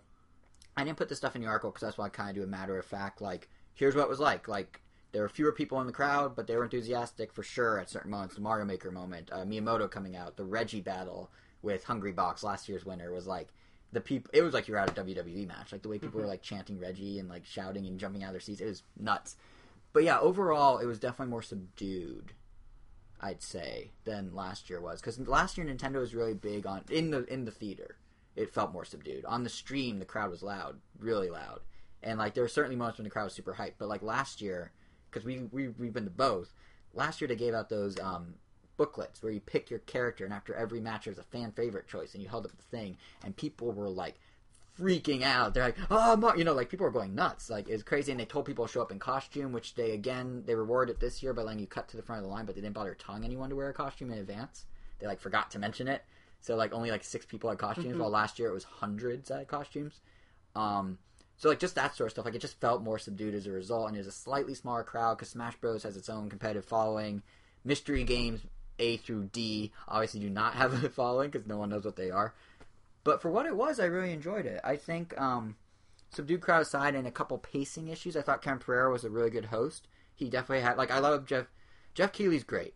We, me and him go way back. He retweeted me once. We're Twitter BFFs. But um, no, but like Kevin Pereira, just like he was, I feel like he was more in tune with it and more on the ball. He's a he's a TV variety show host back on G4. You know, back in the day of G4. So he's more. This is more his vibe than Keighley, who's a journalist. But I thought Pereira was really good, and he was really quick on his feet and had some funny lines. Nothing that was like insulting to gamers, like if they hired a normal comedian. But like it, I thought I did a good job, and you know, props to the commentators who were all pretty good for the most part, although they did miss a few things. But what do you expect when they're being told to comment on games that no one does commentary for? Like Bringing- things like bringing in a nine-year-old. bringing in the nine year old. Actually, the internet loved that mini wheat. They thought that was very funny. Um, there he had a couple good lines, but it was a little annoying because he took a long time to say his thought because he's nine. But uh, yeah, no, I thought I thought it was pretty good. It um. It seems like the internet loved it a lot more than we did when we were sitting there, but that might be because we were standing there since 7 a.m. and we were tired and it was three and a half hours and things like yeah, it turns out points because like by about 1 p.m. doors open at three, or door, doors open at 1.30. It started at three. At about 12:30, Nintendo reps start coming around and going like, "Hey, do you have a friend that wants to come down? We'll give you a wristband." It's like, oh man, they're actually like, like I went over to Starbucks on the other end of LA Live, and there's like a guy with wristbands just passing them out to random passerby, pe- like random people. It was a little disappointing. And similarly, they did not give us popsicles in line this year. They did let us buy a Nintendo World Championship shirt for twenty five dollars, but they did not give us free popsicles. Reggie did not visit the line, so it's definitely like is a little different. Obviously, this is a very direct comparison here, but um, on its own merit, if you've never been to one of these, it's pretty cool. But as someone who went to the Smash one, it felt a little, a little different. But the event itself was awesome, I think, or the the structure of it, I think, was really cool. The mixing of old and new, the idea of like Nintendo's so timeless that one minute you could be playing literally their two week old shooter, and then the next minute you're thrown into the underground, which is the actual challenging stuff. And they had like Zelda up on screen, you had to like basically rush a dungeon, or like they had you do the final thing of Metroid. And the real challenge apparently was not hitting the Virtual Console home uh, menu when playing Super Metroid. So many people were accidentally hitting like it'd go like the emulator menu. But um, yeah, like I'm hitting home. Like, oh, the next event should be who can get to the level without hitting home. Yeah, exactly. but like, um, I just thought it was really cool how they mixed it. it so was like, kind of frustrating to see some people play. It was it kind of yeah, I don't know. It's just like like why are you missing that jump? Like like that guy at the end, he couldn't even Cosmo. get to that first. Op- yeah. You know what was interesting about Cosmo? So the final, the final two were John Numbers and Cosmo. John Numbers destroyed at Mario. I w- it was weird because like at the beginning I wasn't that invested in it. I was like, okay, whatever. Splatoon's going on for 25 minutes. They probably could cut two rounds and it would have been fine. Uh, but then by the end I was like super into it. But um, Cosmo was really good up until the end, and they just kind of fell apart in the final Mario stage where he was going head to head with John Numbers in real time, opposed to alternating. Mm. And then John Numbers just like he clearly is obsessed with Mario because he like figured out the mechanic, nailed the mechanic, moved on to the next thing. But yeah, there were definitely some moments, like you said, Jose, where it's like you're watching them playing, and it's like, how are they not doing this well? And then you realize, well, they are in front of over a thousand fans in the crowd. They are in front of literally four hundred thousand people online. There are some nerves involved that will kind of mess with you. There's a athleticism with sorts of being able to tune that out and just focus on the game, get your head in the game, sort of deal. But but yeah, I, I personally just like that they mixed old I and new like in such a way that not did. as hard. I mean, because you're still looking at a big TV right in front of you. You're not like performing like in front of like you're not. Yeah, but if you're not someone that's used to being on stage, You also have headphones on, so they didn't have them on for all of it, just Mario at the end. I know. I know, but that's what I'm talking about. No, but like I was using like when we were saying like sometimes like they missed a jump or Super Metroid or whatever, where they kept hitting the button. Like that's you know they're probably a little shaky. Hard to hit the home button. It the is. Well, no, I don't think it was home. I think it was home would take you to the home menu. It was start they were hitting right That's probably LR. too. or L yeah, it was LRR. But yeah, I mean if you're shaky playing like like did you see during the EA conference um that game Unraveled with the yarn guy? game looks gorgeous, but it's from this little developer team in like Sweden. There's 14 of them, and their create the game's creator went on stage, and he's just a random dude from Sweden. Like he was nervous, like his arms were shaking like mad. Like they zoomed in on him holding the character, and he was shaking like crazy. But you're just kind of like, yeah, that's right. This is like a really big international stage, and you're not used to being on it because you're a game dev or you're just a random player from a Best Buy who won at NES Remix. So I'm not surprised. I'm surprised they didn't do worse in the championship. To be honest, like I give them the benefit of the doubt. But uh, but yeah, I think what was I starting to say before? What, what were your other thoughts? I feel like you had something else you were gonna say. Oh, Okay, I was just gonna say that I think um, I think they should keep doing this every year, and I hope Nintendo. I hope the online numbers were good en- enough that they offset the slightly smaller attendance from last year, and I hope the small. small and the camera didn't definitely made it look like there were a lot of people. yeah, except did you notice the first time? The first time they walked people, like what they do, what they did is whenever someone lost in the underground and left, they like uh, high five the crowd on the way out. And the first shot, they panned up the audience, and then you can see like tons of empty seats, and then they never did that shot again. they started panning down from the empty section into the full. But yeah, it was probably like I don't know, a third to a halfway, third to half full the theater maybe. Yeah. But um, but then again, last year Smash was only about half as well, so I guess Nintendo's probably happy. It's really a marketing thing. So if the marketing worked, then great. But what it really felt like a good kickoff for E3 because it was a nice reminder of just like, hey guys, video games are really fun. Like it's just a cool communal thing, and you can have fun, and like we'll reward you for the fun, and we'll bring out Miyamoto, and he gets treated like a rock star, like literally. So Miyamoto comes out, he gives the championship, and a couple people start running towards the front of the stage, and like with cameras, and I'm like, well, if they're doing it, I'll go take a photo, sure. So I go to the front of the stage, and then he does his spiel, and more and more people start piling in between like the seats and the stage, and then it ends, the stream cuts, and what you didn't see on TV, so to speak, is uh, he then reaches down to the fans to start shaking hands, and you know when you're at a concert or something, and like Jay Z hops into the crowd or something, and like the crowd just compresses, and it's just like a tsunami of people just moving forward to try and get closer and get photos and shake hands. That's what happened with Miyamoto. It was as if he was like the biggest rock star in the world because he is among his people, like he's among the Nintendo Legion, and like they just like there's a photographer next to me with like a nice DSLR, and he almost got knocked over, and he kind of gave me this look like, "What is going on?" And I just like Miyamoto, man. but yeah, it was. I don't think he's ever experienced anything like that. Like Miyamoto, little old heart could take it. Oh yeah, he was fine, but he like because they started like they were it was right on the stairs to the stage, so they started going up the stairs. And Miyamoto like, took a step back, and they they stopped luckily on their own.